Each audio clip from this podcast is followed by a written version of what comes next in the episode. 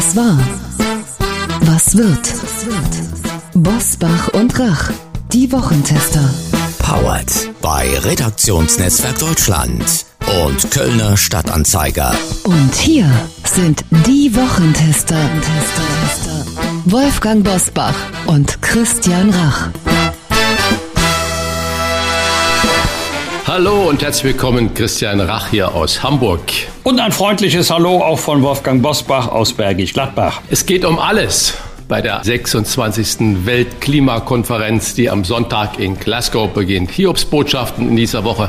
Die Konzentration von Treibhausgasen in der Atmosphäre ist so hoch wie nie zuvor. Und die Klimaaktionspläne der einzelnen Staaten reichen laut UN bei weitem nicht aus, um die Erderwärmung auf 1,5 Grad zu begrenzen. Für Deutschland verhandelt in Glasgow die geschäftsführende Bundeskanzlerin Angela Merkel, deren Amtszeit in dieser Woche offiziell geendet beendet hat. Ist unser Klima noch zu retten? Was kann Deutschland tun? Und wie abhängig sind wir von China? Nicht nur beim Thema Klimaschutz. Das wollen wir in dieser Folge besprechen. Was war? Was wird? Heute mit diesen Themen und Gästen. Auf dem Prüfstand der Wochentester. Klimaschutz. Warum haben die Lockdowns wegen Corona in unserer Atmosphäre kaum etwas bewirkt? Corona-Notlage. Wird es nie wieder einen Lockdown geben? Impfdebatte. Wie umgehen mit Impfskeptikern? Wie Bayern-Fußballer Joshua Kimmich. Heute zu Gast bei den Wochentestern Carsten Schwanke. Der Diplom-Meteorologe und ARD-Wissenschaftsmoderator erklärt, wie das Weltklima noch zu retten ist und was wir dafür tun können. Adrian Geiges, der langjährige Peking-Korrespondent des Magazin Stern erklärt, wie China zur Weltmacht wurde und warum der Einfluss von Xi Jinping bis nach Deutschland reicht. Und auch heute wieder mit dabei unser Redaktionsleiter Jochen Maas, der sich immer dann zu Wort meldet, wenn wir ein klares Urteil abgeben sollen. Hallo aus Köln zu den Wochentestern. Ich möchte mit einer Hörerfrage beginnen, die auf den ersten Blick verwegen wirkt, aber gleichzeitig auch so naheliegend ist, dass man sich tatsächlich fragt, warum wurde diese Frage noch nie gestellt. Frank Pocher hat uns zum rivalisierenden Verhältnis von CDU und CSU geschrieben, das ihm besonders in diesem Bundestagswahlkampf aufgestoßen ist. Zitat, gerade aus der CSU wird immer wieder gegen die Schwesterpartei gewettert, schreibt Herr Pocher, und CSU-Chef Markus Söder habe Armin Laschet öffentlich, wenn auch subtil, demontiert. Die CSU übe immer wieder Druck auf die CDU aus, bekomme feste Ministerposten und das, obwohl sie im Gesamtverhältnis ja eigentlich gar nicht so stark sei. Die Frage von Frank Pocher, ich gebe sie mal direkt an Wolfgang Bosbach weiter. Warum lässt sich die CDU das bieten? Das ist die erste Teilfrage, aber dann die viel wichtigere Frage.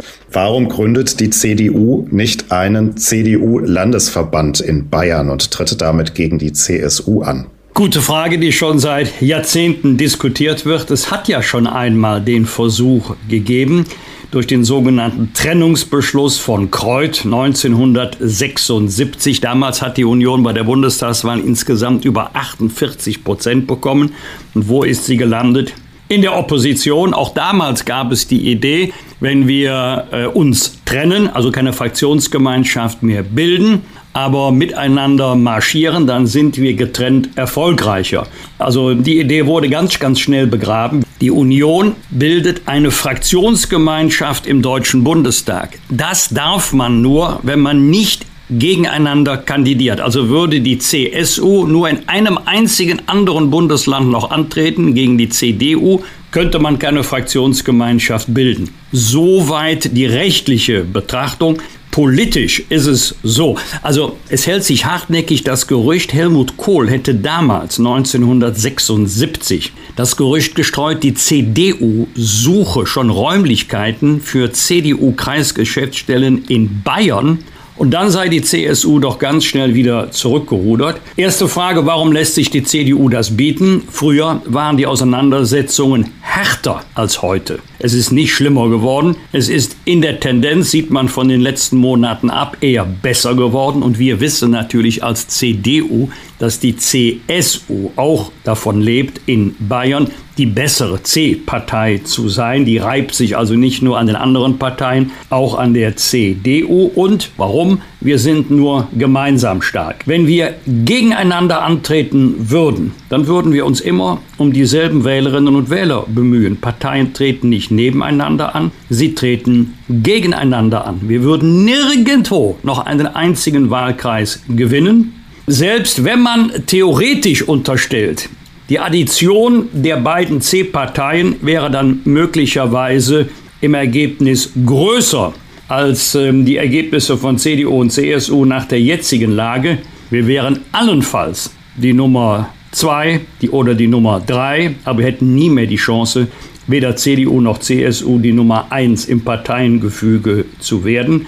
Und äh, das habe ich ja lang genug erlebt in 23 Jahren Bundestag. In der Fraktionsarbeit spielt das überhaupt keine Rolle. Da geht es gar nicht darum, wer ist in CDU und wer ist in CDU. Da habe ich in 23 Jahren nie was erlebt. Wir sitzen zwar nach Landesgruppen getrennt in der Fraktion. Also die Bayern bilden einen eigenen Block. Das stimmt. Die Hessen und die Nordrhein-Westfalen allerdings auch. Die Baden-Württemberger auch. Das ist also keine Sensation.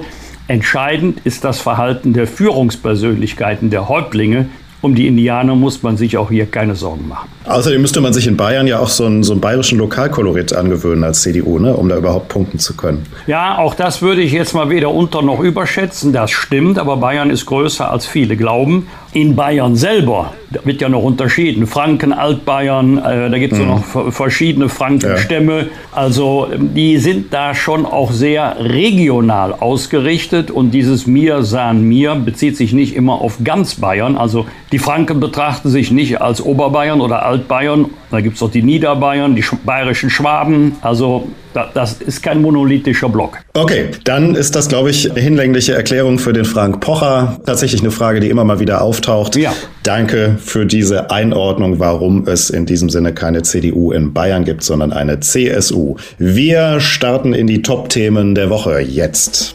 Wie war die Woche? Wolfgang Bosbach und Christian Rach sind die Wochentester.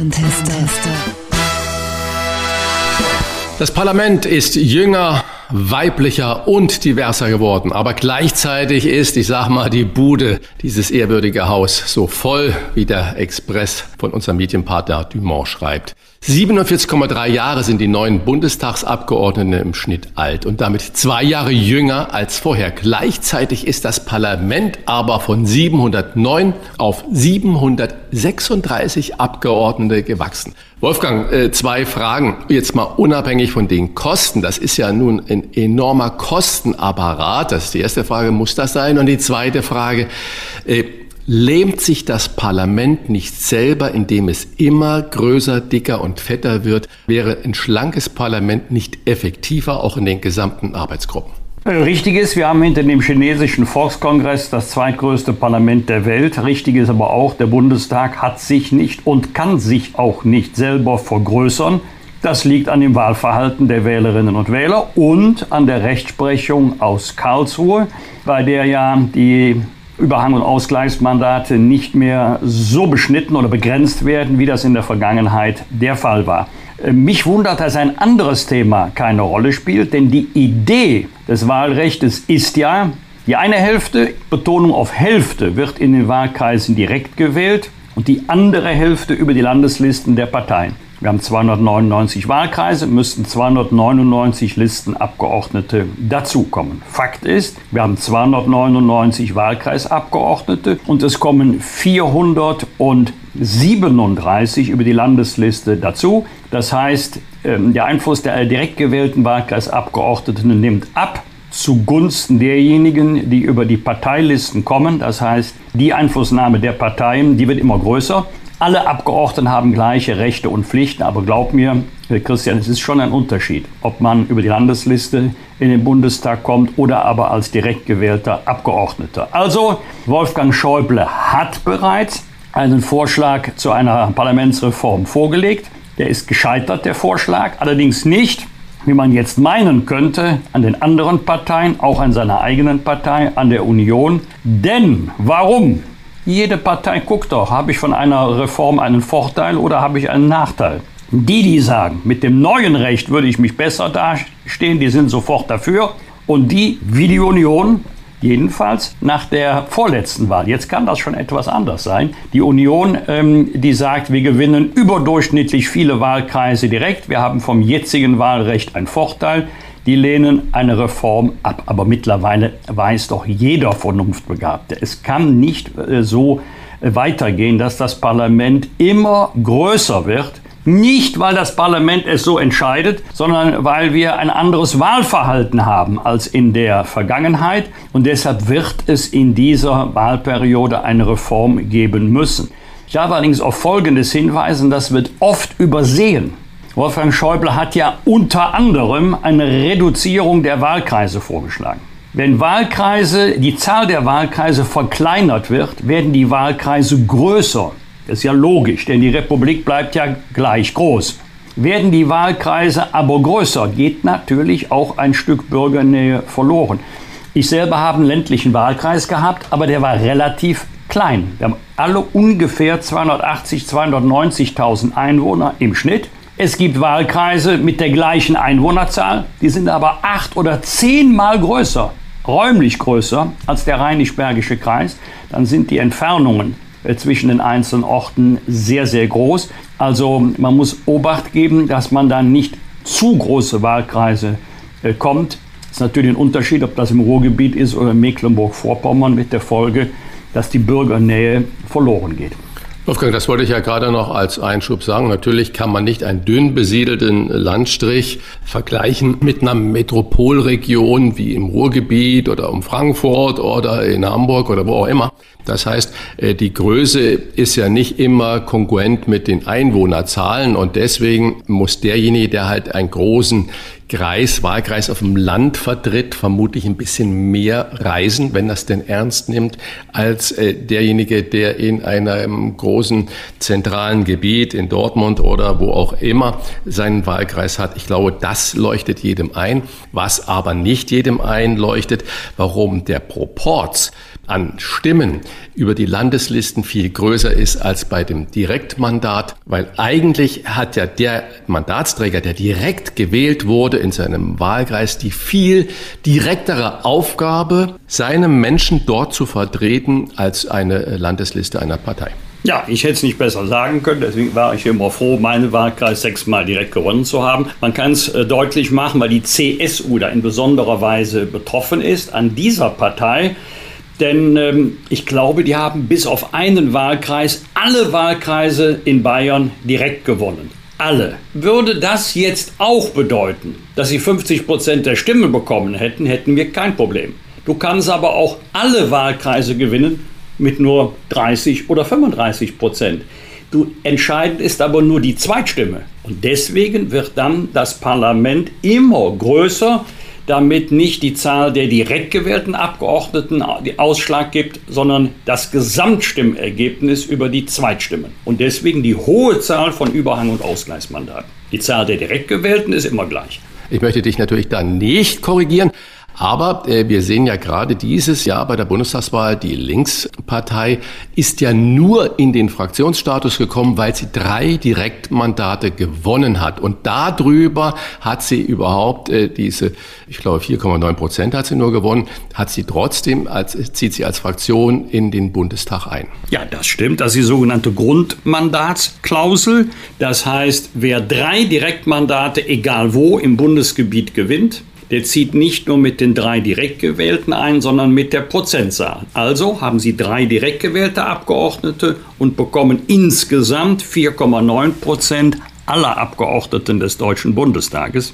Da sind die drei schon mit drin. Allerdings verliert ähm, die Linkspartei auch nur eine Kollegin. Einen Kollegen geht der Fraktionsstatus verloren. Also hochkomplexe Materie und ich glaube, für uns alle als Wähler und Wählerinnen wäre es von Vorteil, da mehr Transparenz und auch eine Wahlrechtsreform äh, zu beschließen. Ich bin gespannt, ob wir Christian. das neben den ganzen Problemen wie Klimaschutz und Außenpolitik, was ja da auf uns zukommt, ob man das. Wir zwei tun nicht angeht. nur so, dass das kompliziert ja. ist, das ist tatsächlich kompliziert, ja. weil wir ein personalisiertes Verhältniswahlrecht haben. Und meine Ahnung ist, am Ende wird es wieder den Gang nach Karlsruhe geben, weil ich nicht glaube, dass wir eine Wahlrechtsreform bekommen, mit der ausnahmslos alle einverstanden sind. Christian, war von den 736 Abgeordneten sind nur 51 Unternehmerinnen oder Unternehmer. Ist das ein Problem? Und warum gehen so wenige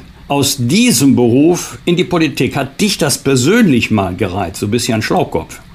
Nein, bin kein Schlaukopf, aber ein politisch interessierter Mensch. Und insofern, ein Homo politicus ist immer an der Politik interessiert und natürlich auch an Entscheidungsfindungen. Und als Unternehmer bin ich natürlich auch immer politisch. Und für mich ist es in der Tat ein Problem, ähm, dass wir nur knapp über 50 Unternehmer im Parlament haben. Ich glaube, das meiste, das sind Juristen, viele Beamte, ganz wenig Handwerker. Ich glaube, es sind nur eine Handvoll Handwerker im Parlament. Aber und viele äh, Mundwerker. Aber viele Mundwerker, du sagst es richtig. Aber ich glaube, das ist ein echtes großes Problem, wenn ich jetzt gerade zum Beispiel nur in die jüngste Vergangenheit schaue, während der Corona-Pandemie und mir oft Stellungnahmen von Verwaltungen gehört haben, die über unternehmerisches Risiko parliert haben und gesagt haben, na ja, das hat ein Unternehmer, muss das halt tragen und so weiter und so fort. Da weiß ich, dass viele in der Verwaltung oder im Beamtentum von dem, was ein Unternehmer, eine Unternehmerin tagtäglich für Risiken eingeht, wie er tagtäglich nur mit klopfendem Herzen ins Bett geht, aber nicht äh, wegen der schönen Nacht, die davor steht, sondern wegen der Aufgabe und der Verantwortung, die er zu tragen hat hat, da fehlt äh, wirklich unternehmerischer Geist im Parlament um zu berücksichtigen, nicht Lobbyarbeit, wie das ja vielfältig in Berlin und in Europa und sonst wo auf der Welt überall passiert, sondern um den Unternehmergeist auch in die Politik zu bringen und nicht nur für eine gewisse Sparte in der Lobbyarbeit die Politik zu beeinflussen zu versuchen, sondern im Parlament muss unternehmerisches Denken einziehen, auch gewerkschaftliches Denken. Also das ist nicht nur einseitig auf die Unternehmer gemacht, weil dieser Kampf, das bringt die Gesellschaft vorweg. Einschub. Mich wundert, dass nach der Bologna-Reform an den Universitäten der universitäre Protest absolut abgeschnitten ist. Anderes Thema irgendwann, aber für mich ist das verbunden. Die studentischen Proteste, die jahrzehntelang die Gesellschaft geformt haben, die die Gesellschaft befruchtet haben und nach vorne gebracht haben, das fehlt und genauso brauchen wir nicht ein Verwaltungsparlament, das mit Beamten und äh, Juristen und äh, sonstigen äh, Menschen besetzt ist, sondern wir brauchen ein Parlament aus der Mitte des Lebens heraus, wo Unternehmer mit den Arbeitnehmervertretern kämpfen, wo auch um parlamentarische und politische Mehrheiten damit gerungen wird, aber immer der Mensch und das gesellschaftliche Leben im Vordergrund. Privatsache oder schlechtes Vorbild ganz anderes Thema. Das haben sich in dieser Woche viele bei den Äußerungen vom Bayern-Spieler Joshua Kimmich gefragt, der in einem Interview bekannt gab, und ich weiß nicht, ob es ihm so rausgerutscht ist oder ob es wirklich Absicht war, sich aus Sorge vor Spätfolgen nicht vor Corona impfen zu lassen. Mit Impfgegnern und Corona-Leugnern habe er aber nichts gemein. Das sagt Kimmich äh, sofort hinterher. Er hätte nur Angst über Spätfolgen. Aber Wolfgang, es bleibt äh, eine Frage nach seiner Vorbildfunktion. So jemand, der so im Rampenlicht steht, der so einen kometenhaften Aufstieg äh, hatte wie Kimmich und dann noch bei Bayern München. Wie passt das zusammen? Und auf zweite Frage, die 2G-Regel, die in den Fußballstadien ja heute ganz strikt kontrolliert wird und Kimmich darf als Getesteter unten äh, seine Künste vorführen. Reicht das? Also um mit der letzten Frage anzufangen. Ich war ähm, am Sonntag bei dem Spiel 1. FC Köln gegen Bayer Leverkusen. Ganz, ganz strikte Kontrolle. Ich musste selbstverständlich vorweisen, dass ich geimpft bin. Und aber jetzt lustig, als der Ordner sagt, Herr Bosmann, ich muss jetzt noch Ihren Personalausweis sehen. Ich habe gesagt, das ist aber lustig. Sie sprechen mich mit Namen an und wollen meinen Ausweis sehen. Habe ich ihm natürlich trotzdem gezeigt. Erst dann darf man überhaupt auf das Stadion Gelände gehen. Äh, und dann muss man ja noch bei der richtigen Pforte in das Stadion hineingehen. Das wird ja auch noch mal kontrolliert. Also ganz strenges Regime. Nur 2G, jedenfalls in Köln und ich glaube auch in den allermeisten Stadien. Bei Joshua Kimmich kann ich mir das nur so erklären, dass die Spieler einem ganz, ganz strengen Testregime unterliegen. Dass man äh, sagt, das Hausrecht greift nicht so weit, nicht geimpfte Spieler auszuschließen. Aber gut, damit mögen sich dann andere äh, beschäftigen. Aber dass das widersprüchlich ist, Jawohl, Christian, stimme ich dir zu. Allerdings, wir haben keine Impfpflicht. Ich persönlich reihe mich nicht bei denjenigen ein, die Joshua Kimmich beschimpfen. Das ist die Privatangelegenheit eines jeden Einzelnen. Lasse ich mich impfen, lasse ich mich nicht impfen. Das kommentiere ich nicht, das kritisiere ich nicht. Ich kann nur dafür werben, sich impfen zu lassen. Ich glaube, auch mit der Beschimpfung von Nichtgeimpften kann man die nicht motivieren, sich impfen zu lassen. Allerdings Spätfolgen einer Impfung. Ich gehöre zu den ganz wenigen Deutschen, die sich jetzt nicht für einen Virologen halten. Aber nach allem, was ich gelesen habe, die Mediziner, die Fachleute sagen, ja, es kann natürlich Folgen einer Impfung geben, die treten aber in relativ kurzer Zeit auf und nicht nach Monaten oder Jahren. Entweder ich habe eine Impfreaktion oder ich habe keine. Ich persönlich kann das nur lesen. Ich äh, weiß das nicht, ob das stimmt oder nicht. Aber ich habe noch nie gehört, jemand hat sich 2021 impfen lassen und hatte dann 2027 Nachwirkungen. Nun kann man natürlich sagen, es sind noch Impfstoffe in der Erprobung, Langzeitstudien fehlen, mag alles sein. Deswegen gehöre ich auch nicht zu denen, die Joshua Kimmich beschimpfen. Aber man muss auch mal an die Mitspieler denken und nicht nur an sich selber. Also ich würde mich freuen, aber es ist seine Entscheidung. Die epidemische Lage von nationaler Tragweite, die bisherige Rechtsgrundlage für schwerwiegende Corona-Maßnahmen soll nach dem Willen der mutmaßlichen Ampel am 24. November auslaufen und nicht verlängert werden. Heißt, ein Lockdown darf weder vom Bund noch von den Ländern verhängt werden. Dennoch sollen einige Maßnahmen weiterhin verhängt werden dürfen. Konkret erwähnt das Papier der Ampel die Maskenpflicht, 3G-Regeln, Hygienekonzepte, Abstandsregeln vor allen Dingen in Innenräumen und Corona-Auflagen für Gemeinschaftseinrichtungen wie Schulen und Universitäten. Christian, deine Einschätzung angesichts tatsächlich steigender Infektionen und bundesweit jetzt wieder dreistelliger Inzidenzwerte. Was glaubst du, was auf uns zukommt? Also auch ich bin kein äh, Virologe oder Immunologe, das muss ich da natürlich sagen.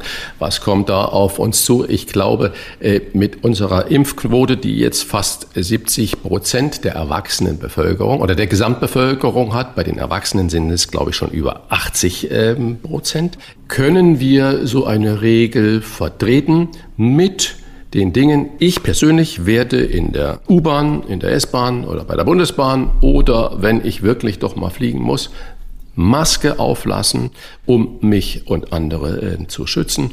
Und ich glaube, dass wir mit weiterem Druck, du hast es gerade schon bei der, am Beispiel von Joshua Kimmich äh, sehr gut erklärt, Impf Unwillige, ich sage nicht Impfgegner, sondern Impfunwillige nicht dazu bringen werden. Ganz interessant in, bei dem äh, Zusammenhang, es gibt eine neue Umfrage, ich glaube, des äh, Gesundheitsministeriums, bei dem man Impfunwillige gefragt hat, lasst ihr euch impfen? Und 65 Prozent haben gesagt, auf keinen Fall. Und 20 Prozent haben gesagt, unter Umständen, ich weiß es noch nicht, aber nicht jetzt. Das heißt, das Einzige, was, glaube ich, für die Zukunft zählt, ist nicht Lockdown, Lockdown, Lockdown, sondern Aufklärung, Aufklärung, Aufklärung. Und wir müssen damit leben lernen. Die Intensivmediziner warnen wieder vor einer Überlastung in der Krankenhaussituation, der Intensivmedizin. Das müssen wir ernst nehmen und jeder ist aufgefordert, sein persönliches Verhalten so zu machen, dass er sein Risiko selbst minimiert. Was anderes können wir nicht uns erlauben, nochmals einen Lockdown zu haben, würde die Bevölkerung auf keinen Fall mitmachen. Und deswegen, ich glaube, es ist richtig, aufzuklären, impfen, impfen, was noch geht und diejenigen, die noch überzeugt werden können und ansonsten eigene Verantwortung. Das bezieht sich auf die Erstimpfung, die Grundüberzeugung, aber viele sind ja jetzt schon wieder so weit, dass man über Auffrischungsimpfungen nachdenken kann. Auffällig ist, das Bundesgesundheitsministerium hält sich derzeit ziemlich zurück mit der Empfehlung für Auffrischungsimpfungen, wird schon von einigen Ärztevertretern dazu aufgefordert, doch ein bisschen mehr dafür zu werben. Das ist das sogenannte Boosting. Das ist besonders für über 70-jährige Menschen mit schwachem Immunsystem und Pflegeheimbewohner relevant, die sechs Monate nach dem Vollschutz ihre Impfung auffrischen sollten. Geimpfte mit Johnson Johnson sollten das bereits nach vier Wochen tun, weil es da Impfdurchbrüche gab und ein mangelhafter Schutz gegen die Mutante, die derzeit grassiert, vorausgesetzt wird. Frage an euch, weil es im Moment noch nicht dieses starke Werben um die Auffrischung gibt.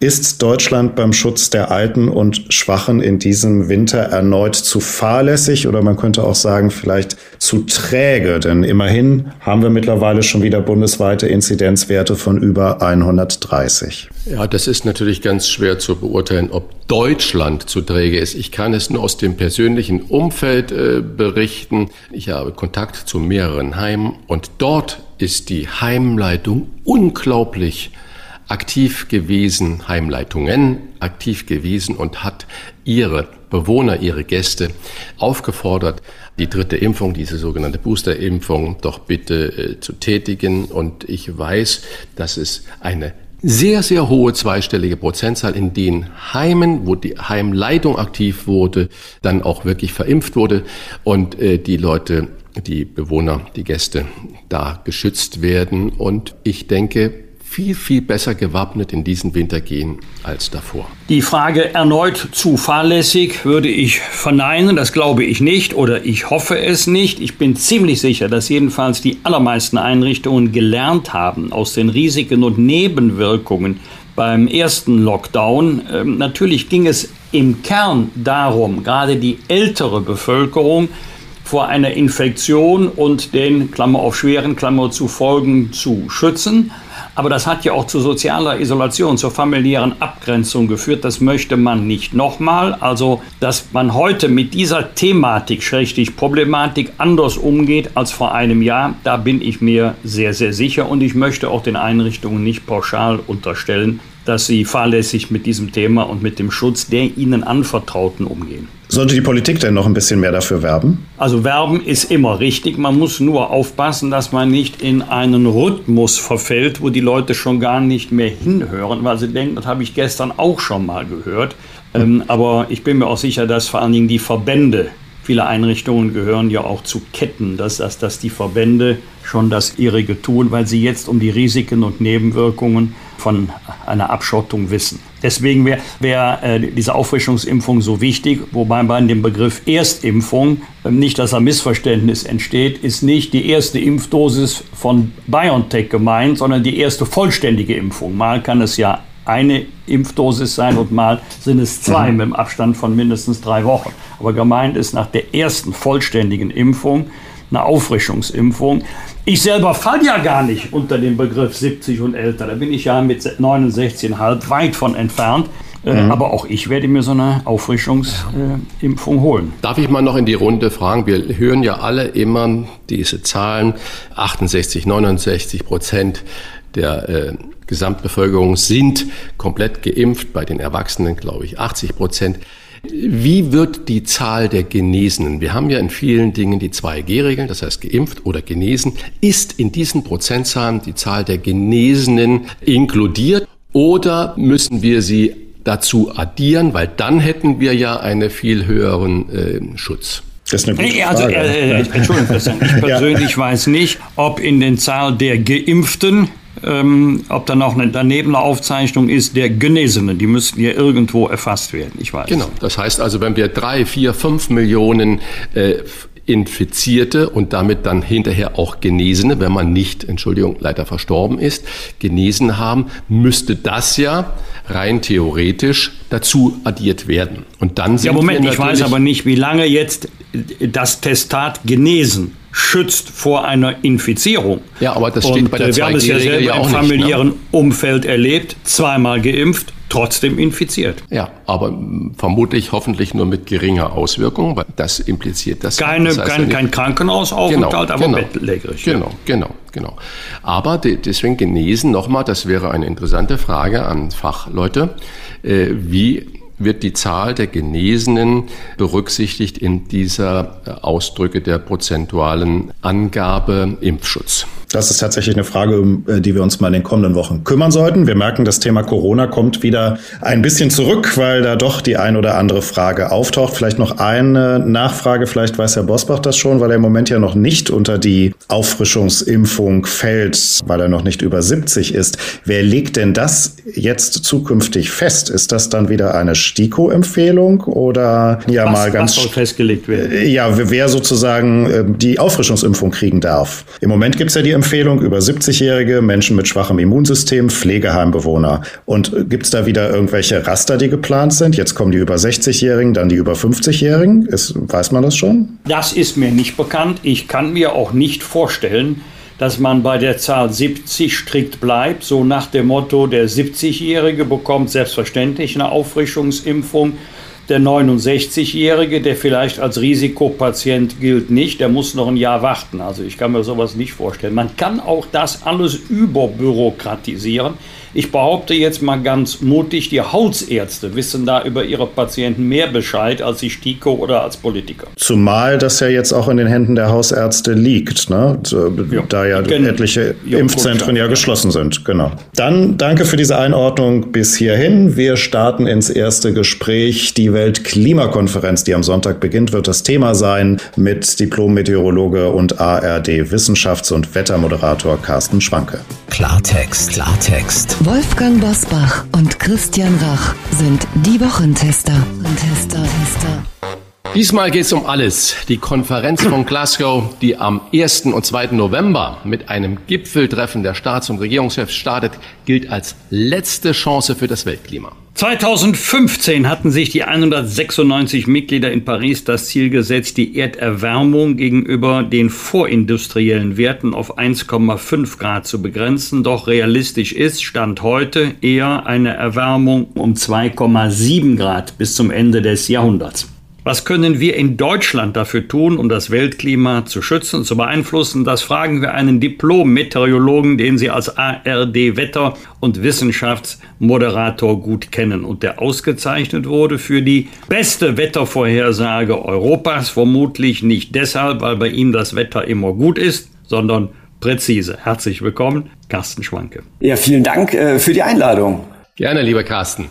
Fangen wir gleich an. Die COP, so nennt sich die Weltklimakonferenz in Glasgow, gilt als letzte Chance für das Weltklima, um das 1,5 Grad Ziel, was man in Paris ja damals vereinbart hat, zu erreichen. Wie schwer ist die Hypothek für die Verhandler in den kommenden beiden Wochen? Es ist eine Herkulesaufgabe. Ähm und ich glaube, ähm, dass wir vielleicht fast sogar zu viel an Erwartungsdruck aufbauen, ähm, was diese Weltklimakonferenz angeht. Denn diese Weltklimakonferenz kann uns nicht entbinden von unseren Hausaufgaben, die wir und jedes andere Land äh, machen muss. Denn es letztlich müssen wir jeden Hebel in die Hand nehmen und umreißen. Wir müssen ähm, die Veränderungen einleiten. Ich glaube, eben diese Weltklimakonferenzen sehe ich zum Beispiel eher als ein wirklich wichtiges politisches Instrument. Da geht es darum, zum Beispiel endlich die zugesagten, damals in Paris zugesagten 100 Milliarden Euro pro Jahr, die die reichen westlichen Länder zahlen sollen in einen Klimaschutzfonds, damit eben Entwicklungshilfeländer auch diese Umsetzung, äh, diese Transformation äh, durchführen können, damit endlich dieses Geld fließt. Davon ist bisher so gut wie nichts geflossen. Es geht also wirklich um diese große politische Weltgemeinschaft, ähm, wo Geld ähm, von A nach B transferiert werden muss, damit es eben nicht nur bei einigen Ländern eine Veränderung gibt, sondern damit es wirklich eine weltweite Kraftanstrengung gibt. 2,7 Grad Erderwärmung statt der vereinbarten 1,5 Grad, so die Warnung der UN in dieser Woche. Was würde das für unser Leben ganz konkret bedeuten? 2,7 Grad ist eine ganze Menge. Ähm, um es vielleicht mal einzuordnen. Wenn ich mir die letzten 60 Jahre anschaue, von 1960 bis jetzt 2020, 2021, da ist weltweit die Temperatur um 0,8 Grad gestiegen. Das ist übrigens ein riesiges Problem. Und zwar ein Problem in der Kommunikation und im Verständnis dessen, was da auf uns zukommt. 0,8 Grad, das klingt nach nichts. Also niemand von uns kann einen Temperaturunterschied in seinem Wohnzimmer oder draußen eine Luft von 0,8 Grad überhaupt erspüren. Wo ist also das Problem? Das Problem beginnt dann, wenn wir uns einzelne Regionen anschauen oder wenn wir uns einzelne Messwerte anschauen. Beispiel Deutschland. In Deutschland ist die Zahl der Hitzetage in diesem Zeitraum, also Zahl, die Anzahl von Tagen mit mehr als 30 Grad, diese Zahl ist um das drei- bis vierfache angestiegen. Oder wenn ich mir eine x-beliebige Stadt in Deutschland herausnehme, äh, Hamburg, Berlin, Köln, München, und ich gucke mir die Höchsttemperaturen an, von den 60er Jahren bis heute, dann sind diese wärmsten Tage, die es damals gab, im Vergleich zu heute, die waren damals vier Grad kälter. Also die Höchsttemperaturen sind in Deutschland um vier Grad angestiegen. Und wir sehen weltweit, dass schon jetzt bei nur diesen 0,8 Grad ähm, es eine wahnsinnige Intensivierung von Stürmen gibt, von Extremwetterereignissen, von Überschwemmungen. Und das kann man nach oben interpolieren. Was bedeuten die nächsten 0,8 oder eben noch schlimmer? Was bedeutet es, wenn am Ende des Jahrhunderts 2,7 Grad daraus werden? Dieser globale Mittelwert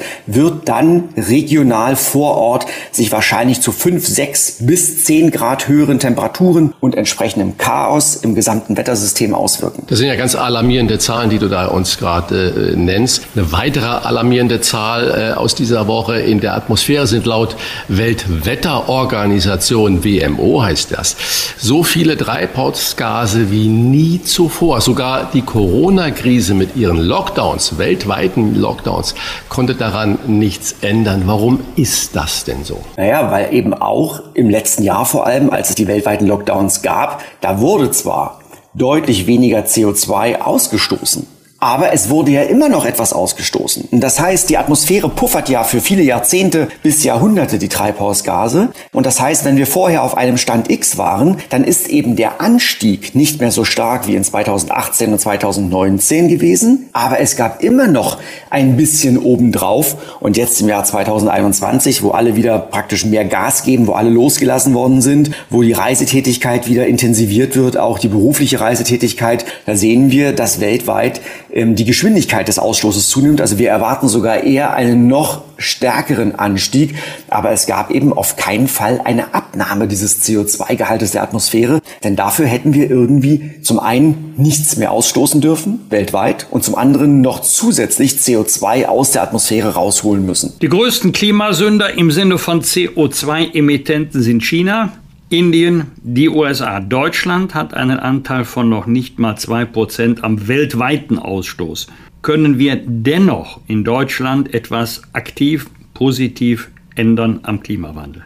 Davon bin ich überzeugt. Denn ich glaube, dass viele Länder auf dieser Erde nach Deutschland schauen, wenn es darum geht, was macht so ein reiches Land, so ein starkes Industrieland wie Deutschland, wenn es darum geht, seine Industrie und seine Infrastruktur umzugestalten. Und ich bin überzeugt davon, dass wenn ein Land wie Deutschland diese Vorreiterrolle ernst nehmen würde und wirklich große Hebel umlenken würde, dass wir damit eine Sogwirkung weltweit entfachen würden. Zum einen würden wir die EU, würden wir Europa mitreißen können, wenn wir zeigen, es geht und es geht sogar erfolgreich und wir erhöhen sogar die Lebensqualität. Ich weiß sehr wohl, dass eine solche Umgestaltung auch eine große Last sein wird. Es wird auch schmerzhaft sein. Es wird auch Geld kosten. Aber eben, es zeigen ja alle Studien, die sich mit dem Thema Geld beschäftigen, dass jeder Euro, jeder Dollar, der heute in die Hand genommen wird, deutlich besser angelegt ist als alles Geld, was wir in Jahrzehnten in die Hand nehmen müssen, um uns vor den Folgen zu schützen. Also um nochmal auf diese Frage zu antworten, Herr Bosbach, ich bin überzeugt davon, dass wir, wenn wir diese Vorreiterrolle annehmen, auch unserer Wirtschaft etwas Gutes antun, weil wir sie damit fit machen für die nächsten 10 bis 20 Jahre, weil sich das zu einem Exportschlager entwickeln wird. So wie damals, als wir als eines der ersten Länder die Energiewende eingeleitet haben und die Solarbranche in Deutschland explodiert ist und dann ein Exportschlager wurde. Leider gibt es sie heute in der Form nicht mehr, aber diesen gleichen Effekt würde ich mir erhoffen, wenn wir vorangehen. Müssen wir dann nicht alles da dran setzen, diplomatisch, wissenschaftlich und medienmäßig China mitzunehmen? China ist ja die zweitgrößte Wirtschaft der Welt und fördert vor allen Dingen Kohle zur Energiegewinnung. China sagt, die moralische Schuld liegt eigentlich am konsumfreundlichen Westen, der immer mehr Güter aufgrund von Profitgier in China per Mausklick bestellt können wir überhaupt, wenn wir dieses Konsumverhalten nicht ändern, irgendwas ändern oder auch China dazu zu bewegen, anders äh, sich aufzustellen, umweltpolitisch? Ich ähm, sehe zwei Punkte zu, zu dieser Argumentation.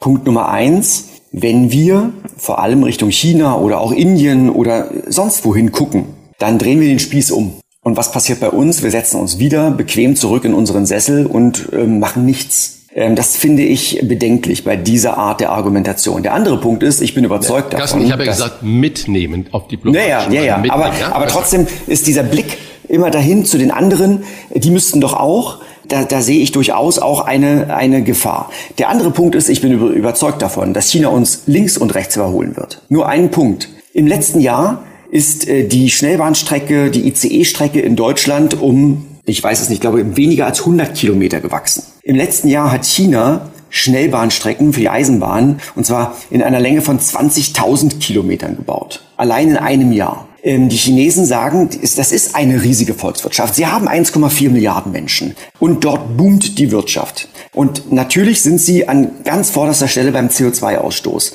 Aber ich glaube, dass China die Zeichen manchmal schneller erkennt, als wir sie erkennen und erkennen wollen. Und wir werden uns ganz schön umschauen, mit welchem Tempo China diese Transformation in Angriff nimmt. Ich meine, Sie sagen heute, Sie wollen 2060, ich glaube, bis noch 20 Prozent des CO2-Ausstoßes ausstoßen, den Sie heute ausstoßen. Und ich kann mir gut vorstellen, dass Sie diese Zahl noch weiter nach unten korrigieren. Ich glaube, dass in China ein sehr großes Bewusstsein vorhanden ist, was äh, den Klimagasausstoß und den Klimaschutz angeht. Und ähm, auch da bin ich wieder überzeugt. Wenn wir zeigen würden, dass wir zuerst Lösungen haben, dann würden wir das Tempo in China und auch in anderen Ländern auch weiterhin antreiben und erhöhen. Die Bundesregierung hat nach dem Reaktorunfall von Fukushima beschlossen, bis 2022, also Ende nächsten Jahres, das kommt schnell, aus der Kernenergie auszusteigen. Gleichzeitig könnte die Ampel den Kohleausstieg von 2038 auf 2030 vorziehen. Jetzt mal egal, ob 2038 oder 2030. Woher kommt dann unsere Energie, die wir benötigen? Weil ja weder permanent die Sonne scheint, noch immer der Wind kontinuierlich bläst. Herr Bosbach, wir sind ja äh, Teil der EU. Es gab schon vor Jahren eine wunderbare Studie des Deutschen Wetterdienstes mit der Frage, wie oft müssen wir eigentlich Dunkelflaute befürchten. Wenn wir das nur auf Deutschland betrachten, wenn wir also nur national denken, dann gibt es immer noch drei bis zehn Tage im Jahr, an denen wir dann keinen erneuerbaren Strom produzieren könnten. Wenn wir es europaweit bedenken, dann gibt es weniger als einen Tag. Was fehlt, ist ein europäisches Stromnetz. Aber auch da bin ich der Meinung, die Technik dafür ist vorhanden. Da müssen wir nicht auf irgendwelche Ingenieursleistungen warten. Wir müssen es umsetzen. Wir müssen es wollen. Und genauso auch bei dem Ausbau der erneuerbaren Energien. Wir müssen es wollen. Und dann kann es funktionieren. Und das heißt natürlich, wir brauchen mehr Windenergieanlagen an Land und auf dem Wasser. Wir brauchen viel mehr Solarstrom, eigentlich auf jedem Dach in unserem Land. Und Solarstrom heißt nicht, dass überall diese schwarzen Platten draufgeklebt werden müssen. Es gibt heute schon Lösungen, da erkennt man Solarplatten nicht mehr. Und ich bin überzeugt davon eben, dass auch wenn dort ein großer Boom in Gang gesetzt wird, dann wird es noch andere Lösungen geben, dass zum Beispiel auch Hausfassaden oder auch Straßenbelege Solarenergie erzeugen können. Es gab schon vor zehn Jahren in Israel eine erste Autobahn, die hat Solarstrom produziert, während die Autos darüber fuhren. Also die Lösungen liegen auf der Hand, aber wir müssen es wirklich wollen. Und das heißt, dass wir uns auch verabschieden müssen von einer weiteren Subventionierung der alten Art und Weise, wie wir Strom erzeugen. Denn damit verschleiern wir ja auch ein Stück weit die realen Kosten. Also Stichwort, Sie haben es ja genannt, Kernenergie. Die Kernenergie ist doch, wäre doch deutlich teurer, wenn die gesamten Kosten für die Altlasten, um die irgendwie alten Brennstäbe wirklich sicher zu lagern, wenn die bei den Energiekonzernen liegen würden, dann wäre die Kernenergie nicht bezahlbar. Du hast es jetzt gerade schon angesprochen, Kernenergie. Nach den neuen äh, Zahlen der EU sind 38 äh, Prozent der Stromerzeugung kommt aus Wind und Sonne. Und äh, auf Platz zwei ist äh, fossile äh, Energieträger und Platz drei Kernenergie mit 25 Prozent. Frankreich geht ja einen ganz anderen Weg als Deutschland das möchte äh, und sagt, wir müssen das erhöhen. Das ist der größte Umweltschutz, den wir äh, tun können und Energiesicherheit. Wenn man das Lagerproblem mit einrechnet, ist das dann eine echte Alternative oder ist es ein Rückschritt in vergangene Zeiten? Aus meiner Sicht ist äh, Kernenergie ein Rückschritt in vergangene Zeiten. Es, äh, es war mal eine absolut berechtigte Energie. Man konnte sehr viel Energie aus einem Kernkraftwerk erzeugen, aber es haben ja nur einige Unfälle gezeigt, wie unsicher, wie gefährlich äh, diese Art der Energie ist. Aber ich mache mir die größten Sorgen vor allem um eine sichere Endlagerung. Also wir reden ja hier nicht nur irgendwie von 100 Jahren, wir reden ja von Hunderttausenden von Jahren. Und da stellen sich ganz viele Fragen, die wir heute noch immer nicht geklärt haben. Und der, nochmal der Punkt, die anderen alternativen Energieerzeugungsmöglichkeiten, Wind und Sonne, die liegen auf dem Tisch. Da müssen wir nichts Neues erfinden, die sind ungefährlich und die könnten wir überall bauen. Aber wir müssen auch da globaler oder zumindest europäisch denken. Dann könnten wir ganz Europa auch mit Wind- und Solarstrom versorgen. Deutschland gehört anders als zum Beispiel Frankreich zu den schärfsten äh, Kritikern der Kernenergie. Neben uns vielleicht noch Österreich, aber in anderen Ländern hat man auf die Kernenergie einen ganz anderen Blick. Sind wir mit dem Blick auf den Klimaschutz zu früh aus der Atomkraft ausgestiegen, denn die Endlagerproblematik stellt sich ja völlig unabhängig davon, ob Ende nächsten Jahres oder in fünf oder sechs Jahren die Kernenergie abgeschaltet wird. Das könnte man durchaus diskutieren. Das könnte man diskutieren, aber nach Fukushima, glaube ich, hat sich niemand diese Frage gestellt. Nach Fukushima hätte glaube ich, äh, hätten wir eine, eine, einen Großteil der Bevölkerung mh, vor den Kopf gestoßen, wenn wir gesagt hätten, wir bauen die Kernenergie aus oder wir verschieben zumindest den Ausstieg. Ich glaube, dass es ähm, gesellschaftlich und auch politisch damals, das waren die Zeichen der Zeit. Ich ähm, sehe das übrigens genauso, weil ich denke, warum sollen wir eigentlich auf eine Energieform stellen, bei der wir immer, von der wir gesagt haben, äh, es ist die günstigste Form äh, der Energieerzeugung, was nicht stimmte. Also wir haben uns in die eigenen Taschen gelogen. Und wie gesagt, die Endlagerproblematik, die kommt so oder so und die wird sehr teuer am Ende des Tages. Und dann nochmal, ich finde diesen Blick auf die Kernenergie heute nicht zeitgemäß. Warum gucken wir nicht auf die Frage, wie kriegen wir diesen Ausbau von Sonne und Wind hin? Und vor allem, wie schaffen wir es endlich, ein europäisches, starkes Stromnetz. Ich meine, wir schaffen es ja schon nicht in den Süden Deutschlands. Ähm, also ich sage Stichwort Bayern, die keine Gleichstromleitung haben wollen. An den Stellschrauben, da muss angefasst werden und da müssen wir uns bewegen und zwar sehr schnell. Aber wäre es denn dann nicht konsequent, auch auf jede Form des Importes von Kernenergiestrom zu verzichten? Ja, ich darf mal an 2018 und 2019 erinnern. Da hat Deutschland den Strom aus erneuerbaren Energiequellen exportiert Richtung Frankreich, weil Frankreich und auch Richtung Schweiz, weil Frankreich und die Schweiz ihre Kernenergie, ihre Kernkraftwerke drosseln mussten oder zum Teil ganz vom Netz nehmen mussten, weil das Kühlwasser der Flüsse, mit denen diese Kernkraftwerke gekühlt werden sollten, zu warm war. Die Kernenergie ist nicht ein so sicherer Lieferant, gerade in Zeiten einer stärkeren Erwärmung, gerade in den Sommermonaten, wie das viele glaubhaft machen wollen. Es ist nicht die Nonplusultra-Energie. Also wir haben 2018, 2019 gesehen, dass wir zum Glück erneuerbaren Strom exportieren konnten. Was erhoffst du oder erwartest du von der neuen Regierung im Bezug auf Klimaneutralität? Was müssten die ersten massiven Schritte sein? Ich erhoffe mir einen größeren Wurf und zwar nicht nur an kleinen Stellschrauben, sondern an großen Stellschrauben, was zum Beispiel auch unsere Verkehrsinfrastruktur angeht. Ich habe es ja vorhin schon angesprochen, China ist deutlich stärker im Ausbau von Schnellbahnstrecken. Ich bin ein Verfechter des Punktes, dass wir Angebote schaffen müssen. Ich bin am Montag mit dem ICE von Köln nach Berlin gefahren und habe sechseinhalb Stunden statt vier Stunden und zwanzig gebraucht. So geht das nicht. Ähm, so, so bekommen wir niemanden überzeugt. Ich bin vor zehn Jahren mit der Familie in den Winterurlaub in die Alpen mit dem Zug gefahren, weil es damals ein Angebot der Deutschen Bahn gab, dass wir die Koffer vorschicken konnten. Als wir in den Alpen ankamen, standen die Koffer vor unserem Hotelzimmer. Dieses Angebot gibt es heute nicht mehr. Das, das darf nicht sein. Die Nachtzüge müssen europaweit fahren. Wir müssen dort wirklich eine echte Transformation schaffen, hin zu, und zwar zu einem schnellen, zu einem sauberen, zu einem günstigen Verkehr. Wir müssen den Güterverkehr auf die Schiene holen. Da muss sehr viel passieren. Und ich hoffe, dass eben, und das sind nicht nur kleine Stellschrauben, ich hoffe, dass dort mal wirklich für die nächsten 10 bis 20 Jahre gedacht und gehandelt wird. Das ist meine große Hoffnung. Eben der Verkehr auf der einen Seite und auf der anderen Seite die Wende in der Energiepolitik. Könnte ein neues, echtes ressortübergreifendes Klimaschutzministerium dabei helfen oder besteht dann die Gefahr, dass andere Ministerien sagen, Klimaschutz ist nicht unser Thema, dafür haben wir ein eigenes Ministerium? Sollte es dann nicht Querschnittsaufgabe sein und bleiben?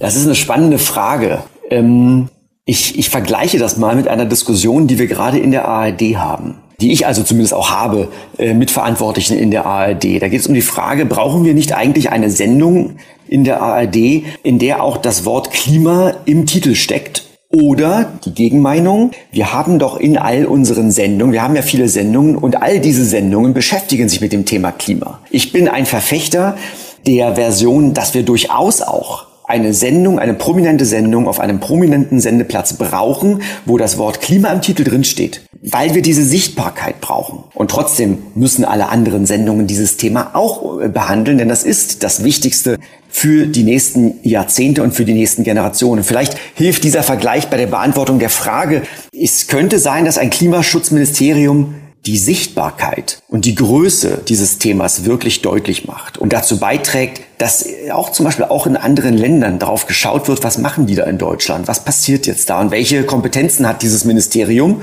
Und gleichwohl muss klar sein, dass kein anderes Ministerium, kein anderer Bereich aus der Verantwortung entlassen werden kann. Ihrer Einschätzung nach, ohne das jetzt auf Cent und Euro beziffern zu können, muss Klimaschutz zwangsläufig für die Verbraucher, für die Nutzer von Energie teurer werden? Es wäre natürlich schön, wenn es für ähm, die Menschen da draußen, für uns Menschen in diesem Land nicht teurer wird. Ich glaube aber, ganz realistisch, dass wir in den nächsten 10 bis 20 Jahren viel Geld in die Hand nehmen müssen. Und das Geld muss ja irgendwo herkommen. Und es wird auch Geld kosten und es wird auch an der einen oder anderen Stelle wahrscheinlich wehtun.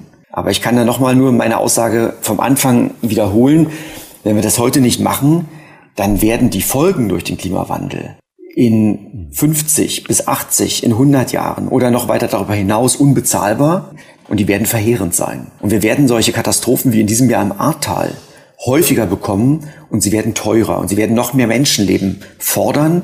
Und das ist für mich keine gangbare Alternative. Zusammengefasst, Klimaschutz ist teuer, kein Klimaschutz ist teurer. Abschließende Frage. Wenn du Verhandlungsführer jetzt in Glasgow wärst bei der Weltklimakonferenz, was wäre deine erste wichtigste Forderung, die du zum Beispiel ja auch in deiner neuen äh, Wissenssendung bei ARD Alpha kundtun könntest? Das ist eine schwierige Frage. Was wäre die erste wichtige Forderung? Ich würde, glaube ich, den Vertretern der Länder in die Augen schauen und sagen, ihr habt Paris unterschrieben. Ihr habt das 1,5 Grad Ziel verbindlich unterschrieben. Und ihr solltet dafür nationale Klimaschutzpläne ausarbeiten. Warum sind eure nationalen Klimaschutzpläne so windelweich, dass wir auf 2,7 Grad hinaussteuern? Macht eure Hausaufgaben. Schwanke meets Science. So heißt seine Wissenssendung bei ARD Alpha. Auch in den ARD Tagesthemen sehen wir ihn selbstverständlich weiterhin. Und vielleicht machen wir eine Sendung Klima und unser Essen. Danke, lieber Carsten Un Schwanke, unbedingt. für diese Einordnung. Sehr gerne. Ich danke euch und ich danke Ihnen. Alles Gute, Herr Schwanke. Danke, das wünsche ich Ihnen auch. Fragen wir doch, fragen wir doch. Wolfgang Bosbach und Christian Rach sind die Wochentester. Tester, Tester.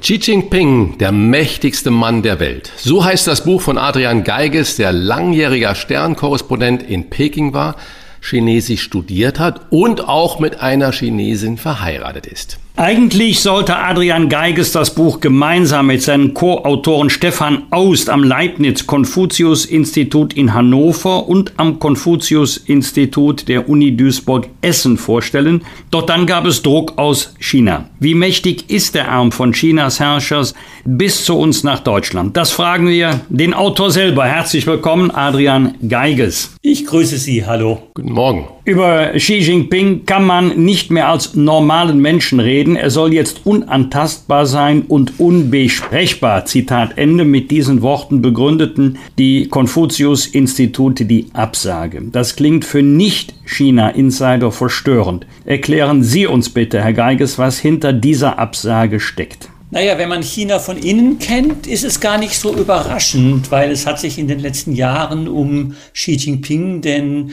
Partei- und Staatschef, ein Personenkult entwickelt, wie es ihn äh, seit äh, Mao nicht mehr gab. Das beschreiben wir natürlich auch in unserem Buch. Das äh, fängt an, dass man äh, Teller kaufen kann mit dem Konterfei von Xi Jinping und äh, hört damit auf, dass es eine App gibt, äh, die sich sehr viele Chinesen aufs Handy geladen haben und auch laden mussten, wenn sie in irgendwelchen staatlichen Institutionen arbeiten, wo man dann in der App die äh, Weisheiten von Xi Jinping studieren kann. Was aber das Überraschende ist, und das hat auch uns schockiert, dass jetzt versucht wird, das auch auf Deutschland auszudehnen, dass uns also gesagt wurde, äh, die Inhalte des Buches sind gar nicht so sehr das Problem, sondern das Problem ist die Tatsache an sich, äh, dass wir ein Buch über Xi Jinping gemacht haben. Der sei nämlich, so haben die Vertreterinnen dieser deutschen Konfuzius-Institute ihre chinesischen Partner zitiert oder interpretiert, der sei unantastbar und unbesprechbar und deshalb sei das ein Unding und äh, ginge nicht, äh, nicht einmal in Deutschland. Wenn schon so eine Buchpräsentation in Deutschland von China, ich sag mal, verhindert werden kann, müssen wir uns dann nicht Sorgen darüber machen, dass diese Weltmacht China auch gegen unsere Freiheit gerichtete Werte verhindert. Das heißt also, und damit dann ihr eigenes Weltbild international durchsetzt. Diese Sorgen muss man sich auf jeden Fall machen.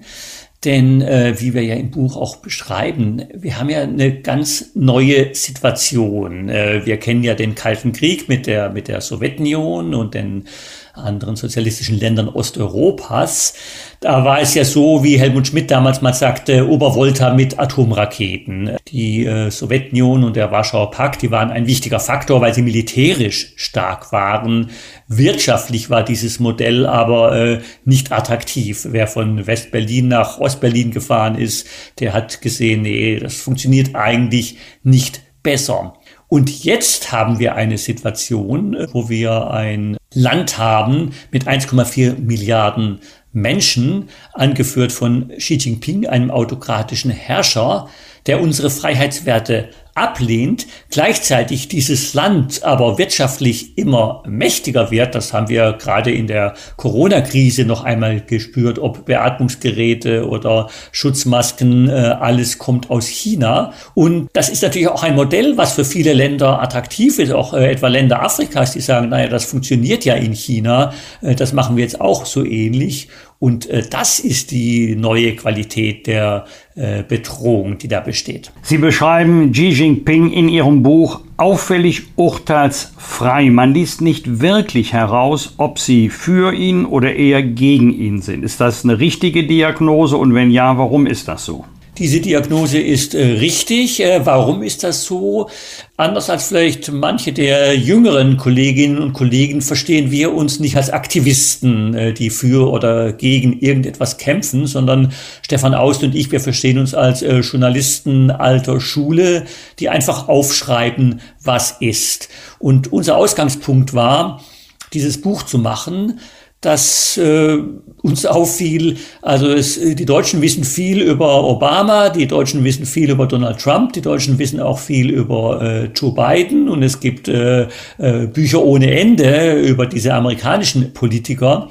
Und China hat mittlerweile so einen Einfluss und Xi Jinping als Person so eine Machtstellung innerhalb Chinas und die Leute bei uns wissen fast nichts über ihn. Und darum fanden wir es erstmal wichtig, einfach mal aufzuschreiben, wer ist dieser Mann überhaupt, äh, was hat er für einen familiären Hintergrund, was hat er für eine Lebensgeschichte, äh, was ist sein Weltbild. Wir finden, äh, die Leute, die das Buch lesen, sind schlau genug und können sich selbst ein Urteil bilden. Aber dann erklären Sie uns mal, wie konnte es denn kommen, dass so ein einziger Mensch so mächtig wird, Sie sagen, eigentlich der mächtigste Mann der Welt ist und nicht mehr der amerikanische Präsident, der ja doch noch irgendwie, wenn man mal Trump war, ein bisschen in Klammern setzen, demokratisch gewählt wurde.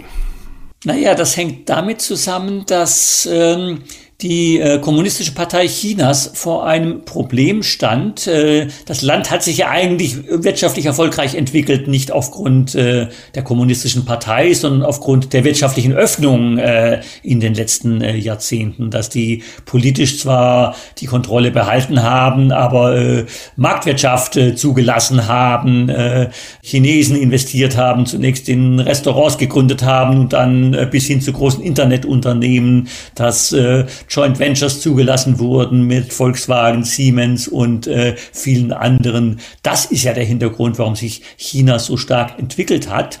Die kommunistische Partei hat aber die Angst, dass mit dieser wirtschaftlichen Öffnung auch eine Öffnung zu freiheitlichen Ideen hätte einhergehen können, dass viele Chinesen, die dann ins Ausland reisen oder im Ausland studieren, dann auch die Ideen von dort mitbringen.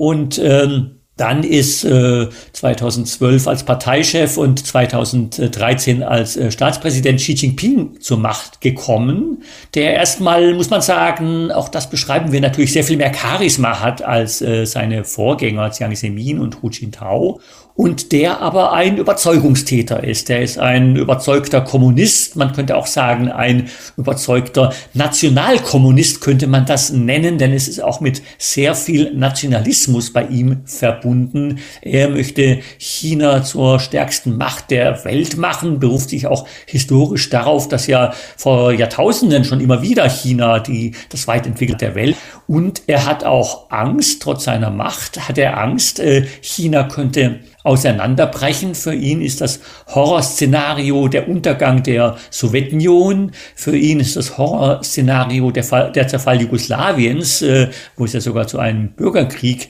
kam. Und äh, da denkt er, dass er das nur verhindern kann, wenn er sich nicht nur darauf verlässt, dass die Leute wirtschaftlich zufrieden sind, sondern wenn er auch äh, wieder eine äh, ja, man kann wirklich sagen, totalitäre Macht äh, der kommunistischen Partei und seiner Person ausbaut. Vor ihm äh, hatte sich China so ein bisschen zu einem autoritären Regime entwickelt, wo man, wenn man sich aus der Politik rausgehalten hat, ein gutes Leben führen konnte. Mittlerweile wird wieder wie man es aus der Geschichte aus totalitären Ländern kennt, ein aktives Mitmachen gefordert. Also dass man zum Beispiel jetzt in Schulen in Shanghai äh, der Englischunterricht abgeschafft oder zumindest eingeschränkt worden ist und stattdessen Xi Jinping-Kunde studiert wird äh, und solche Dinge. Kann man sich Nachfrage überhaupt vorstellen, dass ein Land mit 1,4 Milliarden Einwohnern über demokratische Strukturen geführt werden kann.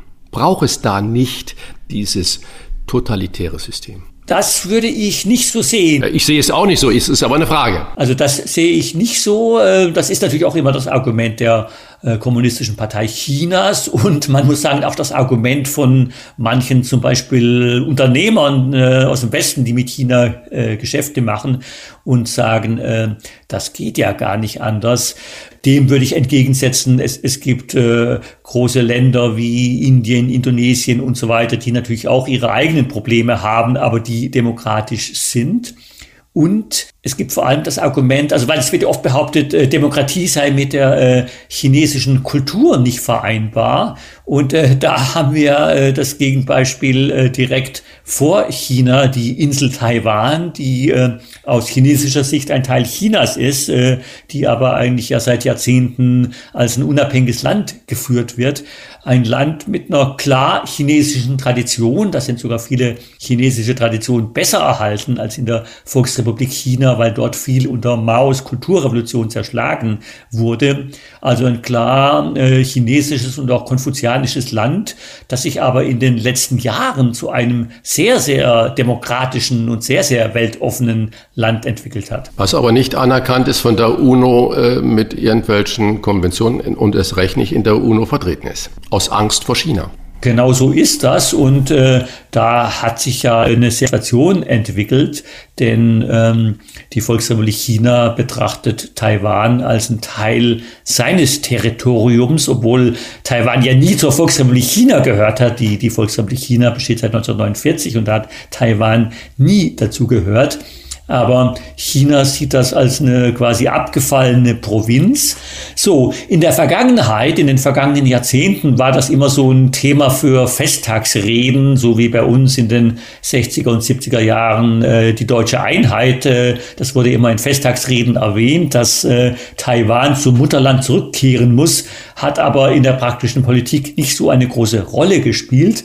Mittlerweile hat sich aber und das haben uns äh, mehrere Zeugen in den Interviews für das Buch bestätigt, hat sich Xi Jinping vorgenommen, zu seinen äh, Amts- und Lebenszeiten äh, Taiwan zurückzuholen oder zu einem Teil der Volksrepublik China zu machen. Und äh, das, äh, das bringt wirklich die größte Kriegsgefahr, die es, denke ich, äh, Gefahr eines großen Krieges, die es im Moment auf unserem Planeten gibt. Ich finde, da wird auch in der deutschen Politik äh, viel zu wenig darüber gesprochen. Da wird über viele Themen gesprochen, Klimakrise und so weiter. Aber über diese große Gefahr wird überhaupt nicht gesprochen. Warum ist die Gefahr so groß? Natürlich wird immer wieder gesagt äh, von Xi Jinping, naja, am besten wäre natürlich eine friedliche Wiedervereinigung mit Taiwan unter dem Motto ein Land, zwei Systeme, wie das ja bei Hongkong versucht worden ist. So, da aber nun ja von Xi Jinping selbst, äh, gerade in den letzten äh, äh, zwei, drei Jahren, dieses Modell äh, ein Land, zwei Systeme in Hongkong quasi zerschlagen worden ist mit seinem Sicherheitsgesetz, dass äh, es in Hongkong nun mittlerweile fast so wenig Freiheiten gibt wie im Rest der Volksrepublik China auch. Dadurch gibt es natürlich in Taiwan niemanden mehr, der sich auf so eine friedliche Wiedervereinigung einlassen würde. Das heißt also, wenn Xi Jinping äh, denkt, äh, er möchte zu seinen Lebenszeiten Taiwan zu China holen, dann kann er das nur mit einem Krieg machen. Sie beginnen Ihr Buch mit dem 30. Dezember 2019 im Zentralkrankenhaus der chinesischen Stadt Wuhan, wo sich seit einigen Wochen Fälle mit unerklärlichen Fiebersymptomen und Lungenbeschwerden häufen. Wir wissen alle, was dann geschah. Nur wenig später war das Virus auch in Deutschland. Früher gab es ja den Spruch, was geht es mich an, wenn in China ein Sack Reis umfällt? Was hat sich an diesem Satz so radikal geändert? Oder warum können wir diesen Satz heute nicht mehr aus Überzeugung sagen? Naja, weil äh, durch die Globalisierung und durch die Stärke, die China äh, gewonnen hat, dass China eben nicht mehr nur ein exotisches Land ist, weit weg wie zu Maos Zeiten, sondern dass äh, äh, wirtschaftlich wir ja, man kann fast schon sagen, von China abhängig sind.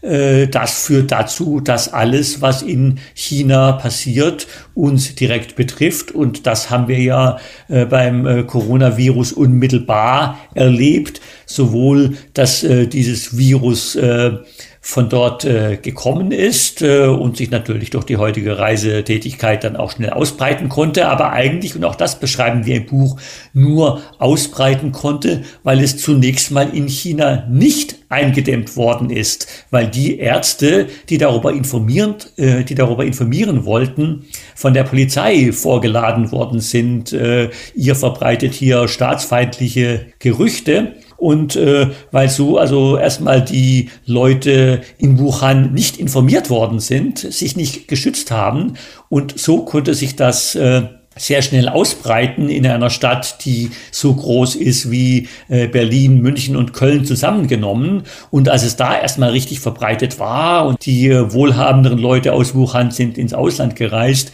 und so konnte sich das äh, sehr schnell verbreiten. Äh, und dann in der zweiten Phase dann wurde es in äh, China dann wiederum sehr radikal eingedämmt mit, mit wirklich extremen Maßnahmen, dass Leute ihr Haus nicht verlassen durften, also nicht Quarantäne wie bei uns, äh, wo das äh, Gesundheitsamt das höflich anordnet, sondern wo Wachen dann vor den Häusern standen. Das war halt in China organisatorisch möglich, weil die haben diese Nachbarschaftskomitees, dann Leute mit roten Armbinden, die dann vor dem Hauskomplex stehen und überprüfen, wer da ein- und ausgeht. Und gleichzeitig hat äh, China sich dann versucht zu profilieren oder zum Teil auch erfolgreich profiliert als Land, das dann der ganzen Welt hilft, das äh, Schutzmasken schickt und so weiter. Wie direkt wir betroffen sind äh, von all dem, was in China passiert. Das ist ja auch der Punkt, warum wir sagen, na, da ist es auch mal wichtig, dass die Leute was bei uns über Xi Jinping wissen, über den Mann, der da an der Spitze steht. Darum haben wir ja auch dieses Buch geschrieben. Sie haben gerade schon über das Coronavirus gesagt, was sich über die gesamte Welt verbreitet hat, äh, über die Reisetätigkeiten. Genauso ist es natürlich bei den Konsumgütern. Alles kommt aus China und wir merken es ja gerade in dieser Zeit speziell, dass die Warenströme da irgendwie zusammenbrechen, weil das in China nicht funktioniert. Frage, warum haben wir uns eigentlich so abhängig von China gemacht? Oder hat China uns abhängig gemacht? Oder ist es die Gier der internationalen Unternehmen nach Profit gewesen, weil die Produktionsmöglichkeiten in China so absolut unter den westlichen Standards und Gehaltsniveau liegen? Ja, ich denke, es ist tatsächlich diese Gier nach Profit, dass man halt einfach kalkuliert hat, naja, in China kann das produziert werden, das ist günstiger. Gleichzeitig äh, äh, gab und gibt es halt in China äh, eine gute Infrastruktur, also es äh, sind ja auch äh, Fabriken dort auf sehr hohem Niveau, das heißt, man weiß auch, da kommt äh, äh, gute Qualität her. Das sind ja längst nicht mehr nur die, die T-Shirts und das Spielzeug, sondern das sind ja auch die, die Handys und die Computer, die in China produziert werden, selbst wenn die Logos von amerikanischen Firmen äh, draufkleben, aber produziert wird das ja alles in äh, äh China. Und äh, was das politisch verfolgen haben kann, darüber hat man nicht äh, nachgedacht, weil es war ja profitabel, es, es hat ja funktioniert äh, äh, viele Jahre, Jahrzehnte. Und äh, manchmal muss ich denken an diesen Spruch, äh, der äh, Lenin zugeschrieben wird, äh, äh, die Kapitalisten werden uns in ihrer Geldgier noch den Strick verkaufen, an dem wir sie dann eines Tages aufhängen. Xi Jinping an der Spitze Chinas steht, spricht er vom chinesischen Traum. Wie viel von diesem Traum spüren die 1,4 Milliarden Chinesen, die Menschen in ganz China?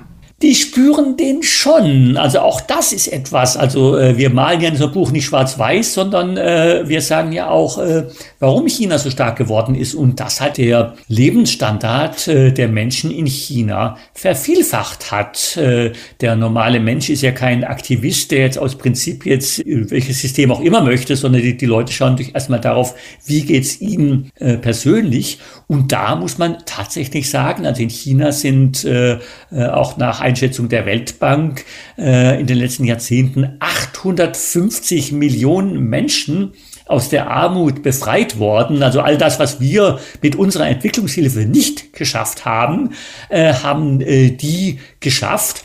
Natürlich ist dieser Reichtum ungleich verteilt. Es äh, klafft eine große Kluft zwischen arm und reich. Auch das ist übrigens ein Problem, das Xi Jinping erkannt hat. Auch das ist ein Grund, warum er jetzt auch in der Wirtschaftspolitik auch wieder stärker zu sozialistischen Ideen zurückkehrt und die äh, großen Unternehmer, zum Beispiel die Internetunternehmen und die Immobilienunternehmen, jetzt äh, deren Macht äh, einschränken möchte und äh, auch wieder mehr Sozialmaßnahmen einführt.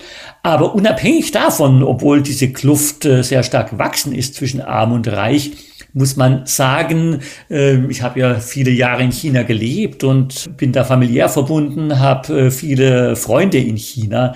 Es geht allen deutlich besser. Ich meine, man ähm, spricht ja oft zum Beispiel von dem harten Los der Wanderarbeiter. Das stimmt natürlich, dass die unter harten Bedingungen arbeiten, aber auch die strömen natürlich aus den Dörfern in die Städte, weil sie wissen, dass sie mit dem, was sie in den Städten äh, verdienen, also gerade auch in den großen Fabriken, die all die Waren für uns herstellen. Was sie da an Lohn bekommen, ist natürlich vielfach mehr als das, was sie äh, vorher als äh, arme Bauern auf dem Land verdient haben. Die arbeiten da in diesen Fabriken, haben dann für ihre Verhältnisse ein, äh, einen guten Lohn, schicken einen Großteil davon nach Hause in das Dorf. Das wird dann, die Chinesen sind ja auch sehr fleißig und umtriebig, das wird dann dort genutzt, um halt dort irgendwas aufzubauen, ein kleines Geschäft, ein Restaurant zu öffnen oder so etwas.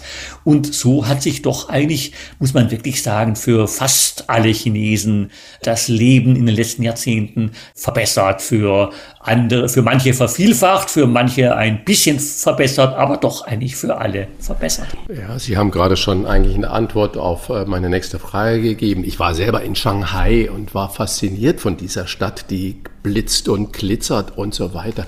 Und was mir, ein Großraum Shanghai sind ja, ich glaube, 30 Millionen äh, Menschen, also ein Drittel Deutschlands wohnt in einer Stadt. Ich hatte aber auch die Chance, äh, rauszufahren, aufs Land zu fahren und habe auch da gesehen, wie geordnet das alles abläuft mit dem Verkehr, mit der Sauberkeit, mit der Infrastruktur. Und ich hatte Führerinnen und äh, habe die gefragt, fühlt ihr euch denn sicher? Sagt sie, ja, ist überhaupt kein Problem. Und kurz danach war ich in Los Angeles und LA County hat ja etwa 30 Millionen und im Vergleich dieser beiden Metropolregionen muss man ja vor Shanghai den Hut ziehen. Wie ist das einzuordnen, was Sicherheit und Sauberkeit und damit auch Verständnis für das äh, Umfeld und für die Menschen anbelangt? Fühlt sich jeder sicher, wenn er ja. sich an die Regeln hält? Das haben Sie völlig richtig äh, beschrieben. Diese Sicherheit äh, war immer groß in China und äh, wird jetzt sogar noch größer, weil, wie wir ja auch im Buch beschreiben, Xi Jinping dafür radikal die heutigen digitalen Möglichkeiten äh, nutzt. Also er hat ja da ein System entwickelt, äh, in dem äh, gemischt wird Videoüberwachung überall, digitale Gesichtserkennung, das äh, genutzt wird. Das konnten wir auch beobachten. In großen Städten haben die dann so Kontrollzentren, wo man wirklich alles sehen kann. Also auch wenn, wenn irgendwo jemand irgendwo Müll auf die Straße wirft oder so etwas, das wird in Echtzeit erkannt und dann auch sofort eingeschritten. Zum anderen, gerade was auch den zweiten Punkt betrifft, den Sie nannten, die Sauberkeit. Das war, das war nicht immer so. Äh, das, äh, aber da gab es, äh, das habe ich in China auch immer wieder miterlebt, gerade in den letzten ja, 10, 20 Jahren, die auch die Olympischen Spiele 2008 in, in Peking, äh, die ich miterlebt habe, damals hatte ich ja dort gewohnt, haben da eine große Rolle gespielt. Da gab es so richtig eine Zivilisationskampagne wurde das genannt, dass also halt äh, Strafen verhängt wurden gegen das Spucken auf der Straße, was vorher verbreitet war, dass äh, in den U-Bahn-Stationen äh, Helfer standen, die die Leute darauf hingewiesen haben, dass sie ordentlich Schlange äh, stehen sollen, bevor sie in diese überfüllten äh, Bahnen reingehen. Und auch das wird jetzt unter Xi Jinping noch einmal perfektioniert mit einem sogenannten Sozialkreditsystem, dass die Leute quasi Punkte bekommen dafür und dann günstige Kredite bekommen oder bei Negativpunkten keine Kredite mehr bekommen, wenn sie sich daran halten. Also was dort praktiziert wird, ist so bisschen das Gegenteil. Also bei uns ist äh, vielleicht das eine Extrem mit dem, mit dem Datenschutz, dass man, dass man bei, bei jeder Webseite, die man öffnet, äh, noch angeben muss, dass man mit den Cookies einverstanden äh, sein äh, ist. Äh, dort ist das andere Extrem. Also nur ein kleines Beispiel. Es gibt in China Ampeln. Wenn man da bei Rot über die Straße geht, äh, ist dann plötzlich, äh, sieht man sein Foto äh, auf einer großen LED-Wand und nicht nur das Foto von sich selbst, sondern dann wird über diese digitale Gesichtserkennung, äh, wird dann sofort auch erkannt, wer das ist und dann wird auch noch der Name und die Personalausweisnummer eingeblendet.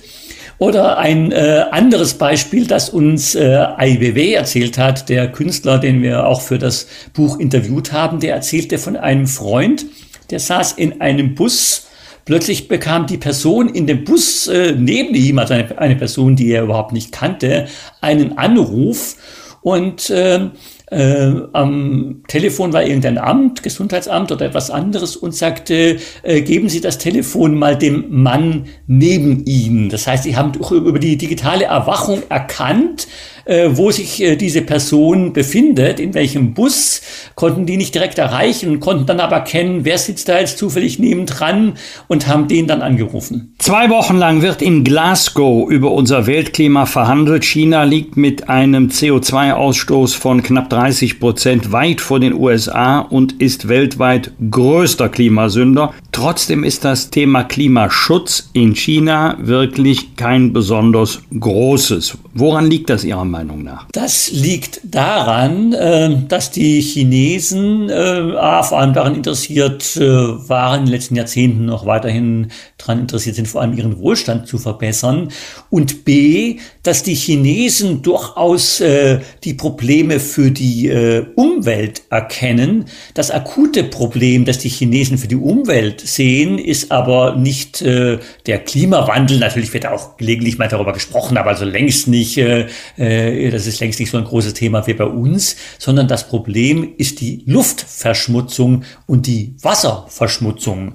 Und ähm, das, muss man sagen, hat ähm, Xi Jinping auch durchaus erkannt. Also er versucht sich da auch ein bisschen so als Öko-Präsident zu generieren. Also er hat durchaus erkannt, dass neben der Korruption, was ein anderes großes Thema für ihn ist, aber auch die Umweltverschmutzung, aber eben nicht der Klimawandel in der Zukunft, sondern diese akute Umweltverschmutzung, die man heute schon unmittelbar spürt, ähm, dass man irgendwie nachts die Sterne nicht sehen kann, weil so viel Smog ist. Das hat er erkannt, dass das den Leuten, äh, bei den Leuten Unbehagen Fragen auslöst, gerade bei dem äh, Mittelstand in den äh, Städten. Deswegen hat er da einiges getan, Fabriken aus Städten äh, raus verlagert, da äh, stärkere Bestimmungen äh, eingeführt, auch eingeführt, dass äh, Provinzen und Unternehmen nicht nur äh, äh nach ihrem Wirtschaftswachstum äh, be äh, bewertet werden, sondern dass in dieses äh, Wirtschaftswachstum auch äh, Umweltindikatoren einfließen.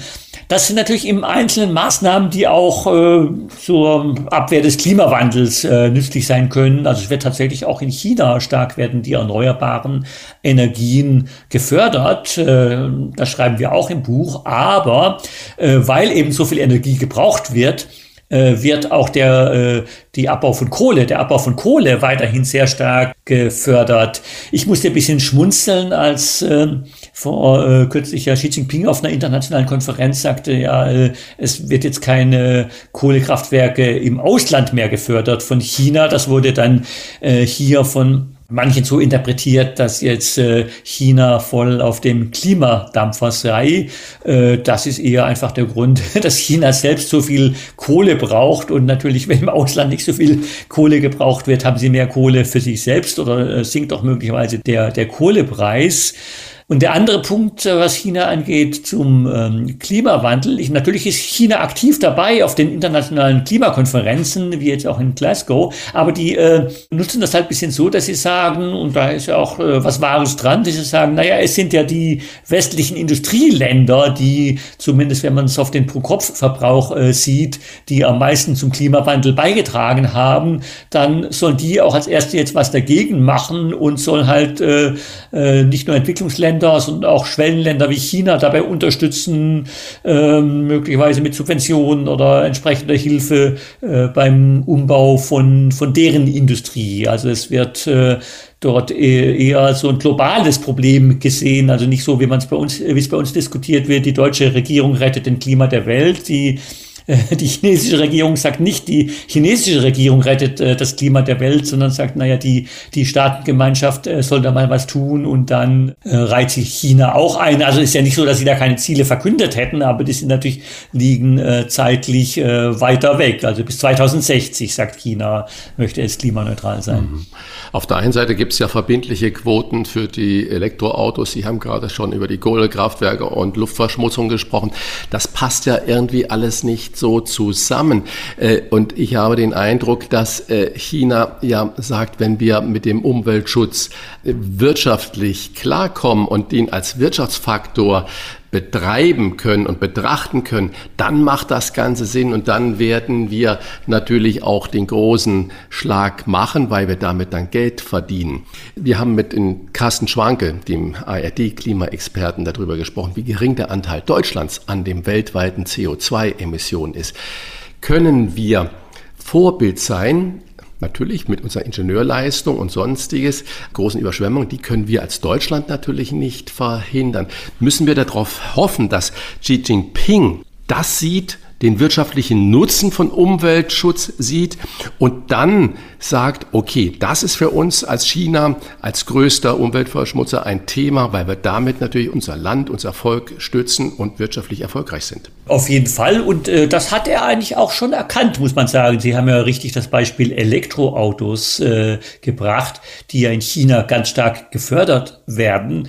Äh, wie gesagt, gar nicht vordergründig wegen des Klimaschutzes, sondern wegen der Luftverschmutzung, äh, weil die Leute fahren ja in China äh, ja nicht unbedingt übers Landauto größere Strecken, sondern die fahren innerhalb der Städten, äh, der Städte und da ist ja in Shanghai, Peking äh, natürlich, wenn da äh, alles Benziner da im Stau stehen, ist der Smog natürlich gewaltig. Von daher ähm, fördern sie sehr, sehr stark Elektroautos, Elektrobusse auch. Also sind in den meisten chinesischen Großstädten sind schon ein Großteil oder teilweise sogar alle Busse äh, elektrisch. Das wird sehr stark gefördert und, wie Sie richtig sagen, auch weil China erkannt hat, na ja, das ist ja auch ein Wirtschaftsfaktor. Also es sind ja auch chinesische Autounternehmen bei, bei äh, Elektroautos schon ziemlich äh, weit. Das äh, wird natürlich auch als ein Exportschlager gesehen und machtstrategisch ist es äh, für äh, China auch gut, weil es werden ja seltene Erden dafür gebraucht, wo China fast ein Monopol hat. So schön wie äh, die Umstellung auf Elektroautos äh, für die Luftverschmutzung oder auch für das Klima ist, die Abhängigkeit von China wird es noch weiter erhöhen. Sie zitieren in Ihrem Buch den früheren Bundesumweltminister Sigmar Gabriel, dass die Umweltzerstörung in China in etwa das auffrisst, was das jährliche Wachstum bringt, nämlich ungefähr 10 Prozent der Volkswirtschaft. Können wir von China lernen, dass sich Umweltschutz rechnen muss? Naja gut, äh, von China lernen, also äh, wie Sie richtig beschreiben, äh, erstmal ist ja natürlich die Umwelt dort längst nicht so sauber wie bei uns. Aber es stimmt, dass Xi Jinping erkannt hat, dass das eben halt auch wirtschaftlich ein großes Problem ist, diese Umweltzerstörung und dass das, als er dann 2012 an die Macht kam, ein der Punkte war, den er sich vorgenommen hat, darauf ein ganz anderes Augenmerk zu legen, als das seine Vorgänger gemacht haben. Darf ich Ihnen zum Abschluss noch eine persönliche Frage stellen? Ihre Frau ist ja eine Chinesin und ihre Töchter, soweit wir informiert sind, wachsen ja zweisprachig auf. Sie reisen oft nach China. Sie sind einer der wenigen vermutlich wirklichen China-Kenner. Was ist Ihnen denn bis heute an China fremd geblieben? Und zweite Frage, was ist denn Ihrer Frau, der Chinesin, fremd an Deutschland geblieben? Ja, das ist eine schwierige Frage, weil ich in sehr vielen Ländern im Ausland gelebt habe und mich eigentlich da auch immer gleich auf die lokale Kultur, das äh, lokale Essen und so weiter eingestellt habe. Was es äh, schwierig macht in China ist, dass es immer eine Zeit braucht, bis man offen mit den äh, Menschen sprechen kann. Also äh, das schafft man natürlich dann, wenn man sie länger kennt. Aber wir als äh, Deutsche sind ja doch, äh, auch im Vergleich zu anderen äh, westlichen Nationen, muss man sagen, sind ja doch immer sehr direkt, manchmal zu direkt bis hin zur Unhöflichkeit. Für die äh, Chinesen äh, ist es immer wichtig, äh, dem anderen Gesicht zu geben und äh, man drückt eigentlich immer im direkten Gespräch alles bisschen positiver aus, als es ist. Das äh, muss da gar nicht um Politik gehen, also auch, auch bei persönlichen Dingen, aber auch in der Politik. Also auch äh, Chinesen sehen natürlich Probleme in ihrem Land, aber bis sie einem Ausländer davon erzählen, äh, muss Vertrauen aufgebaut sein und das hängt äh, auch, also gerade jetzt unter Xi Jinping wieder mehr auch mit Angst zusammen, aber es hängt auch damit zusammen, dass man denkt, naja, diese Ausländer, die müssen ja nicht über unsere inneren Probleme alles äh, Bescheid wissen und dass man sich erstmal äh, zum anderen sehr langsam öffnet. Also das ist sicherlich etwas, was mir bis heute fremd ist. Was jetzt äh, am Beispiel meiner Frau, also jetzt Chinesen in Deutschland, denen fehlt so dieses äh, Pragmatische, was sie in China haben. Also die stört sich stark daran, dass äh, manchmal bei uns ja irgendwie selbst einfache Dinge, äh, einen Arzttermin zu vereinbaren, zumindest wenn man zu einem Arzt muss, bei dem man bisher noch nie war, sich ja äh, manchmal zum komplizierten Kraftakt entfalten oder zu, zu monatelangen Wartenzeiten oder so etwas. Da ist in China, muss man sagen, vieles einfach viel unkomplizierter und viel, viel schneller auch als bei uns. Xi Jinping, der mächtigste Mann der Welt, ist eine Spurensuche, wie der chinesische Staatspräsident derjenige geworden ist, der er heute ist. Ein Politiker, der unser aller Leben beeinflussen kann. Ein sehr aufschlussreiches, lesenswertes Buch von Stefan Aust und Adrian Geiges, bei dem wir uns sehr herzlich bedanken. Ich bedanke mich auch. Vielen Dank. Vielen Dank für die tollen Einsichten. Rauf und runter. Wolfgang Bosbach und Christian Rach sind die Wochentester. Wochentester. Wir geben Ihnen an dieser Stelle immer unsere ganz persönliche Bewertung ab über das, was wir in dieser Woche gut oder schlecht fanden. Daumen hoch oder Daumen runter.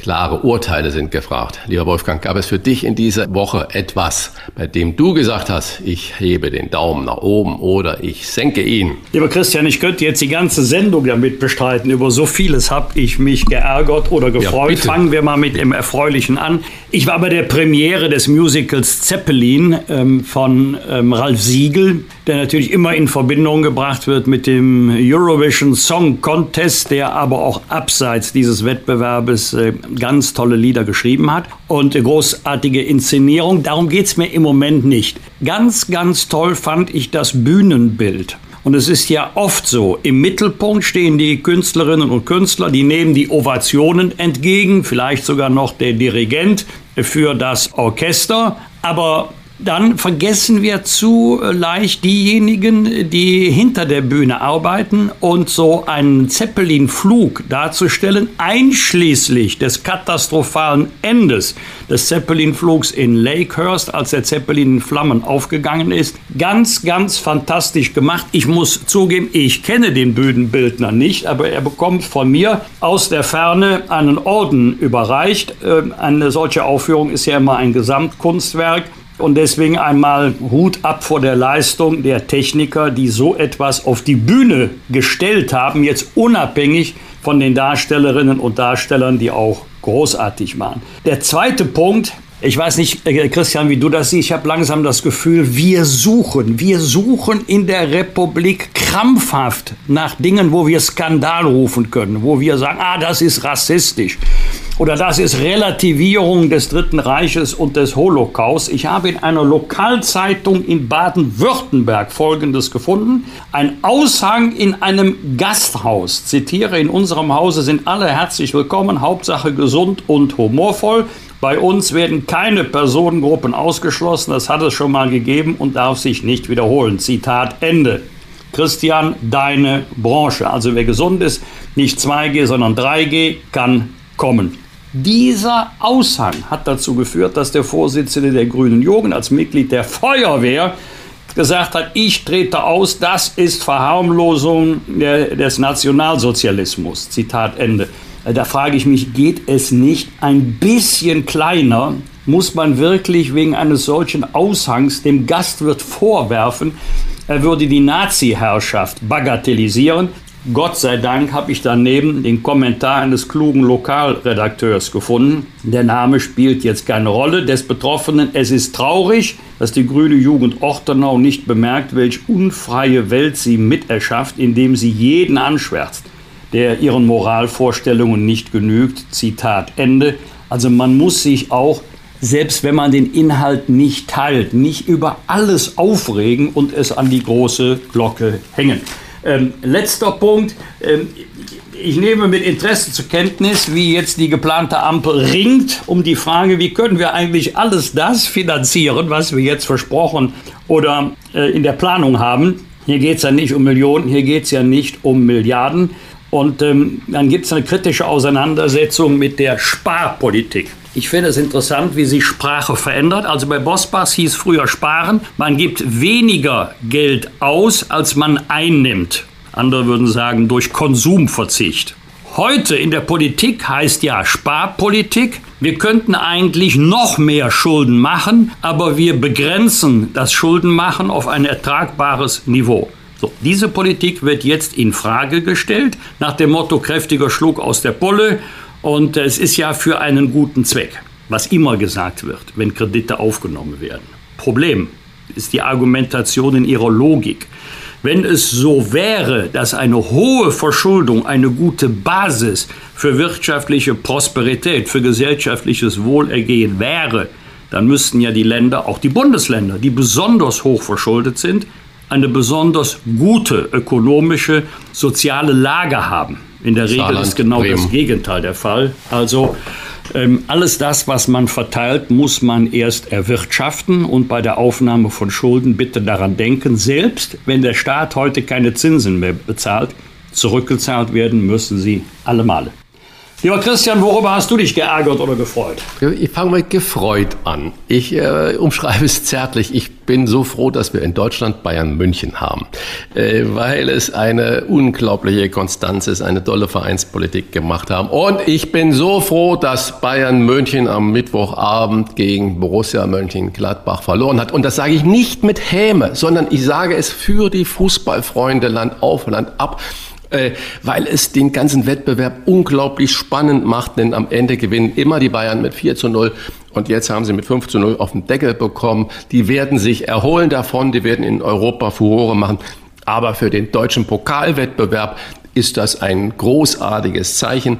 Und äh, ich sage, liebe Münchner, ich äh, liebe euch und ich, ihr macht einen ganz großartigen Fußball. Aber es tut dem deutschen Fußball auch gut, wenn es nicht einen Seriensieger gibt, sondern wenn da Bewegung ist. Und jetzt freue ich mich richtig auf die nächsten Begegnungen, weil jetzt kann eigentlich jeder Verein auch deutscher Pokalsieger werden. Das, also ich musste wirklich schmunzeln, als ich das Mittwochabend im Fernsehen, äh, die zweite Halbzeit zumindestens verfolgen konnte.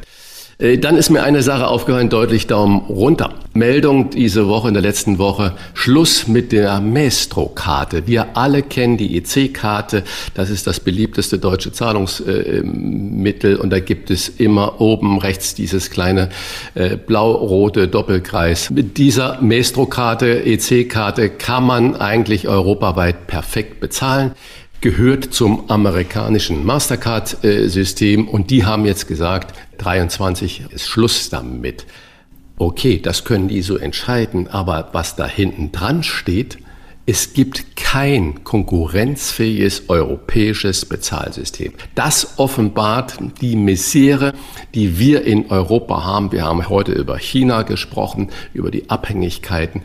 Wir sind so abhängig auch von den USA in der gleichen Maß. Und Europa guckt nur zu, wird sich wieder nicht einig, was wir diesem Mastercard- und Visa-Bezahlsystem an eigenem Bezahlsystem entgegensetzen können.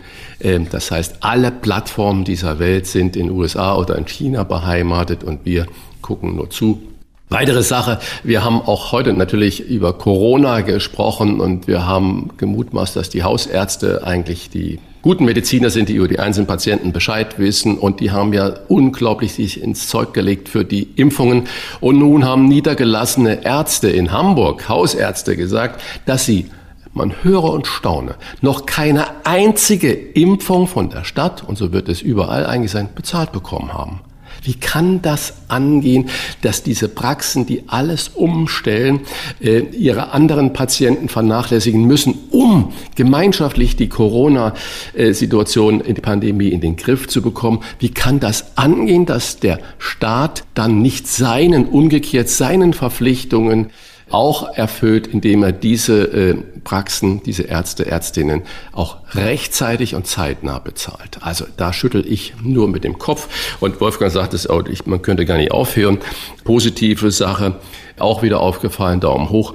Tesla, und ich bin kein Freund von Elon Musk, aber Tesla Modell 3 ist erstmals das meistverkaufte Auto Europas geworden.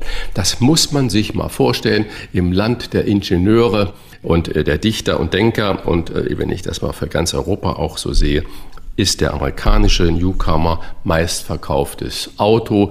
Äh, er macht den europäischen Autokonzernen und insbesondere dem deutschen Autokonzern sowas von Beine, wo ich sage, scheinbar müssen die immer noch geprügelt werden, damit sie da mal konkurrenzfähige Dinge bauen. Und eine Sache, die mir eigentlich eher Sorgen bereitet, neue Umfrage, Erzieher oder Erziehern von Kitas, die haben festgestellt, das ist repräsentativ, dass die Eltern zu Hause den Kindern nicht mehr vorlesen. Und äh, wir wissen natürlich, dass das Vorlesen die Grundlage einer sprachlichen Begabung, eines Sprachgefühls, eines Sprachverständnisses ist. Und wenn fast 50 Prozent der Eltern zu Hause nicht mehr vorlesen, sondern dass das alles nur noch mit Smartphones gemacht wird. Ich stelle es in Restaurants fest. Kinder werden mit irgendeinem technischen Modul abgespeist, sitzen da und datteln den ganzen Abend an irgendeinem Tisch herum. Dann mache ich mir Sorgen um die Sprachkompetenz unserer Jugend, weil das ist natürlich fatal, wenn wir unserer Sprache nicht mehr mächtig sind. Wobei, Christian, bei dieser Gelegenheit, ich muss immer schmunzeln, weil ich mich noch gut an meine Zeit als Vorleser bei unseren Töchtern erinnern kann. Das, was mich immer so ein bisschen auf die Palme gebracht hat, die wollten nicht verschiedene Geschichten hören, immer dieselbe. Immer die gleichen, ja, ja. Und, und wenn du 20 Mal die Geschichte vorgelesen hast, wird sie ja ein bisschen langweilig. Dann habe ich nur mal versucht, so Sätze umzustellen, wegzulassen Nein. oder Tieren einen anderen Namen ja, zu ja, geben. Ja, die waren schon im Halbschlaf sofort Protest. Und wenn ich dann mit der mir eigenen Logik gesagt habe, Entschuldigung mal, wenn du die Geschichte kennst, warum soll ich sie denn noch einmal vorlesen? Christian, damit kommt der Papa nicht weiter. Nein, nein, nein. Aber es, du hast vorgelesen und das ist das Wichtige. Ich kenne das genauso. Und dieses Ritual war großartig und das Gespräch und die Auseinandersetzung ohne die elektronischen Medien im Hause Rach am Tisch wird weiterhin auf höchstem Niveau oder auf gutem Niveau gepflegt. Was wird? Was wird? Wolfgang Bosbach und Christian Rach sind die Wochentester. Am Sonntag startet der deutsche Astronaut Matthias Maurer zur Raumstation ISS mit seinem Gepäck ist vorab ein Nussknacker aus dem Erzgebirge ins All geflogen, mit dem Maurer dort demnächst für die Kulturhauptstadt Europas 2025 werben soll. Ja, schön für ihn. Und Maurer ist ein Saarländer, da halte ich dann wieder, ich bin ja auch gebürtiger Saarländer, die, die Fahnen hoch. Und ich bin vor allen Dingen gespannt, was ein Materialforscher, das ist er ja, hat ja auch viele Patente und äh, tolle, preiswürdige Erfindungen gemacht, was er über seinen Aufenthalt in der ISS sagen wird. Und das ist ganz spannend und äh, ich finde toll, dass auch Deutschland äh, da wieder dabei ist in Vertretung von Herrn Maurer oder mit Herrn Maurer. Am Montag vor 25 Jahren trat in Deutschland ein neues Ladenschlussgesetz in Kraft. Das muss man sich mal vorstellen. 25 Jahre erst her. Von Montag bis Freitag können die Geschäfte bis 20 Uhr und an jedem Samstag bis 16 Uhr öffnen. Wolfgang, das ist doch heute kaum vorstellbar, dass vor 1996, weil das ist nämlich 25 Jahre zurück, früherer Ladenschluss war. Kannst du dich noch ja, daran das erinnern? Stimmt. Ich kann mich ja doch gut erinnern an mein erstes Leben als äh, Supermarktleiter. Damals war noch Ladenschluss 18.30 Uhr. Und zwar völlig unabhängig von welchem Wochentag. Und wer sich ein bisschen im Handel, vor allen Dingen im Lebensmitteleinzelhandel auskennt, der weiß ja, es gibt Tage, die unfassbar umsatzstark sind. Äh, zum Beispiel der berühmte Gründonnerstag. Wenn du nicht samstags dich noch in die Schlange stellen willst, dann hast du ja vor der Brust Karfreitag, Samstag, Sonntag, Montag. Da wurde also immer viel eingekauft. 18.30 Uhr musste Schluss sein selbst wenn der Laden noch gerammelt voll war oder die Tage vor Weihnachten, vor allen Dingen wenn Weihnachten nicht auf ein Wochenende fällt. 18.30 Uhr war Schluss. Ich weiß allerdings auch noch, und da muss ich immer schmunzeln, es gab damals erhebliche Proteste, auch von den Gewerkschaften, gegen die Aufhebung des Ladenschlusses 18.30 Uhr.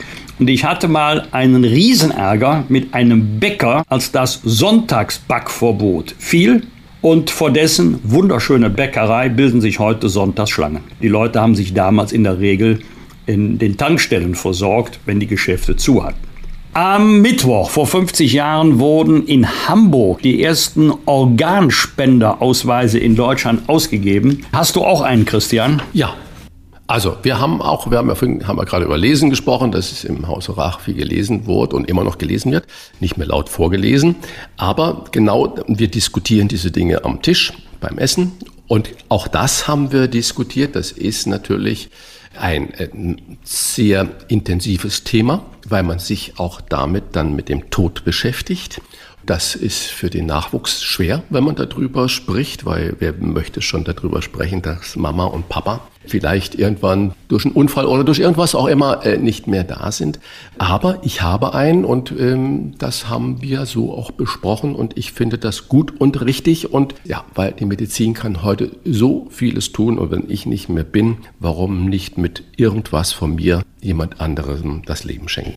Das waren die Wochentester mit Unterstützung vom Kölner Stadtanzeiger und dem Redaktionsnetzwerk Deutschland. Wenn Sie Kritik, Lob oder einfach nur eine Anregung für unseren Podcast haben, schreiben Sie uns auf unserer Internet- und auf unserer Facebook-Seite. Die Wochentester.de Fragen gerne per Mail an kontakt@diewochentester.de und wenn Sie uns auf einer der Podcast-Plattformen abonnieren und liken, dann freuen wir uns ganz besonders. Vielen Dank für Ihre Unterstützung und Freitag, Punkt 7 Uhr, bitte die Wochentester einschalten. Was war? Was wird? Wolfgang Bosbach und Christian Rach sind die Wochentester. Ein maßgenau Podcast. Powered bei Redaktionsnetzwerk Deutschland und Kölner Stadtanzeiger.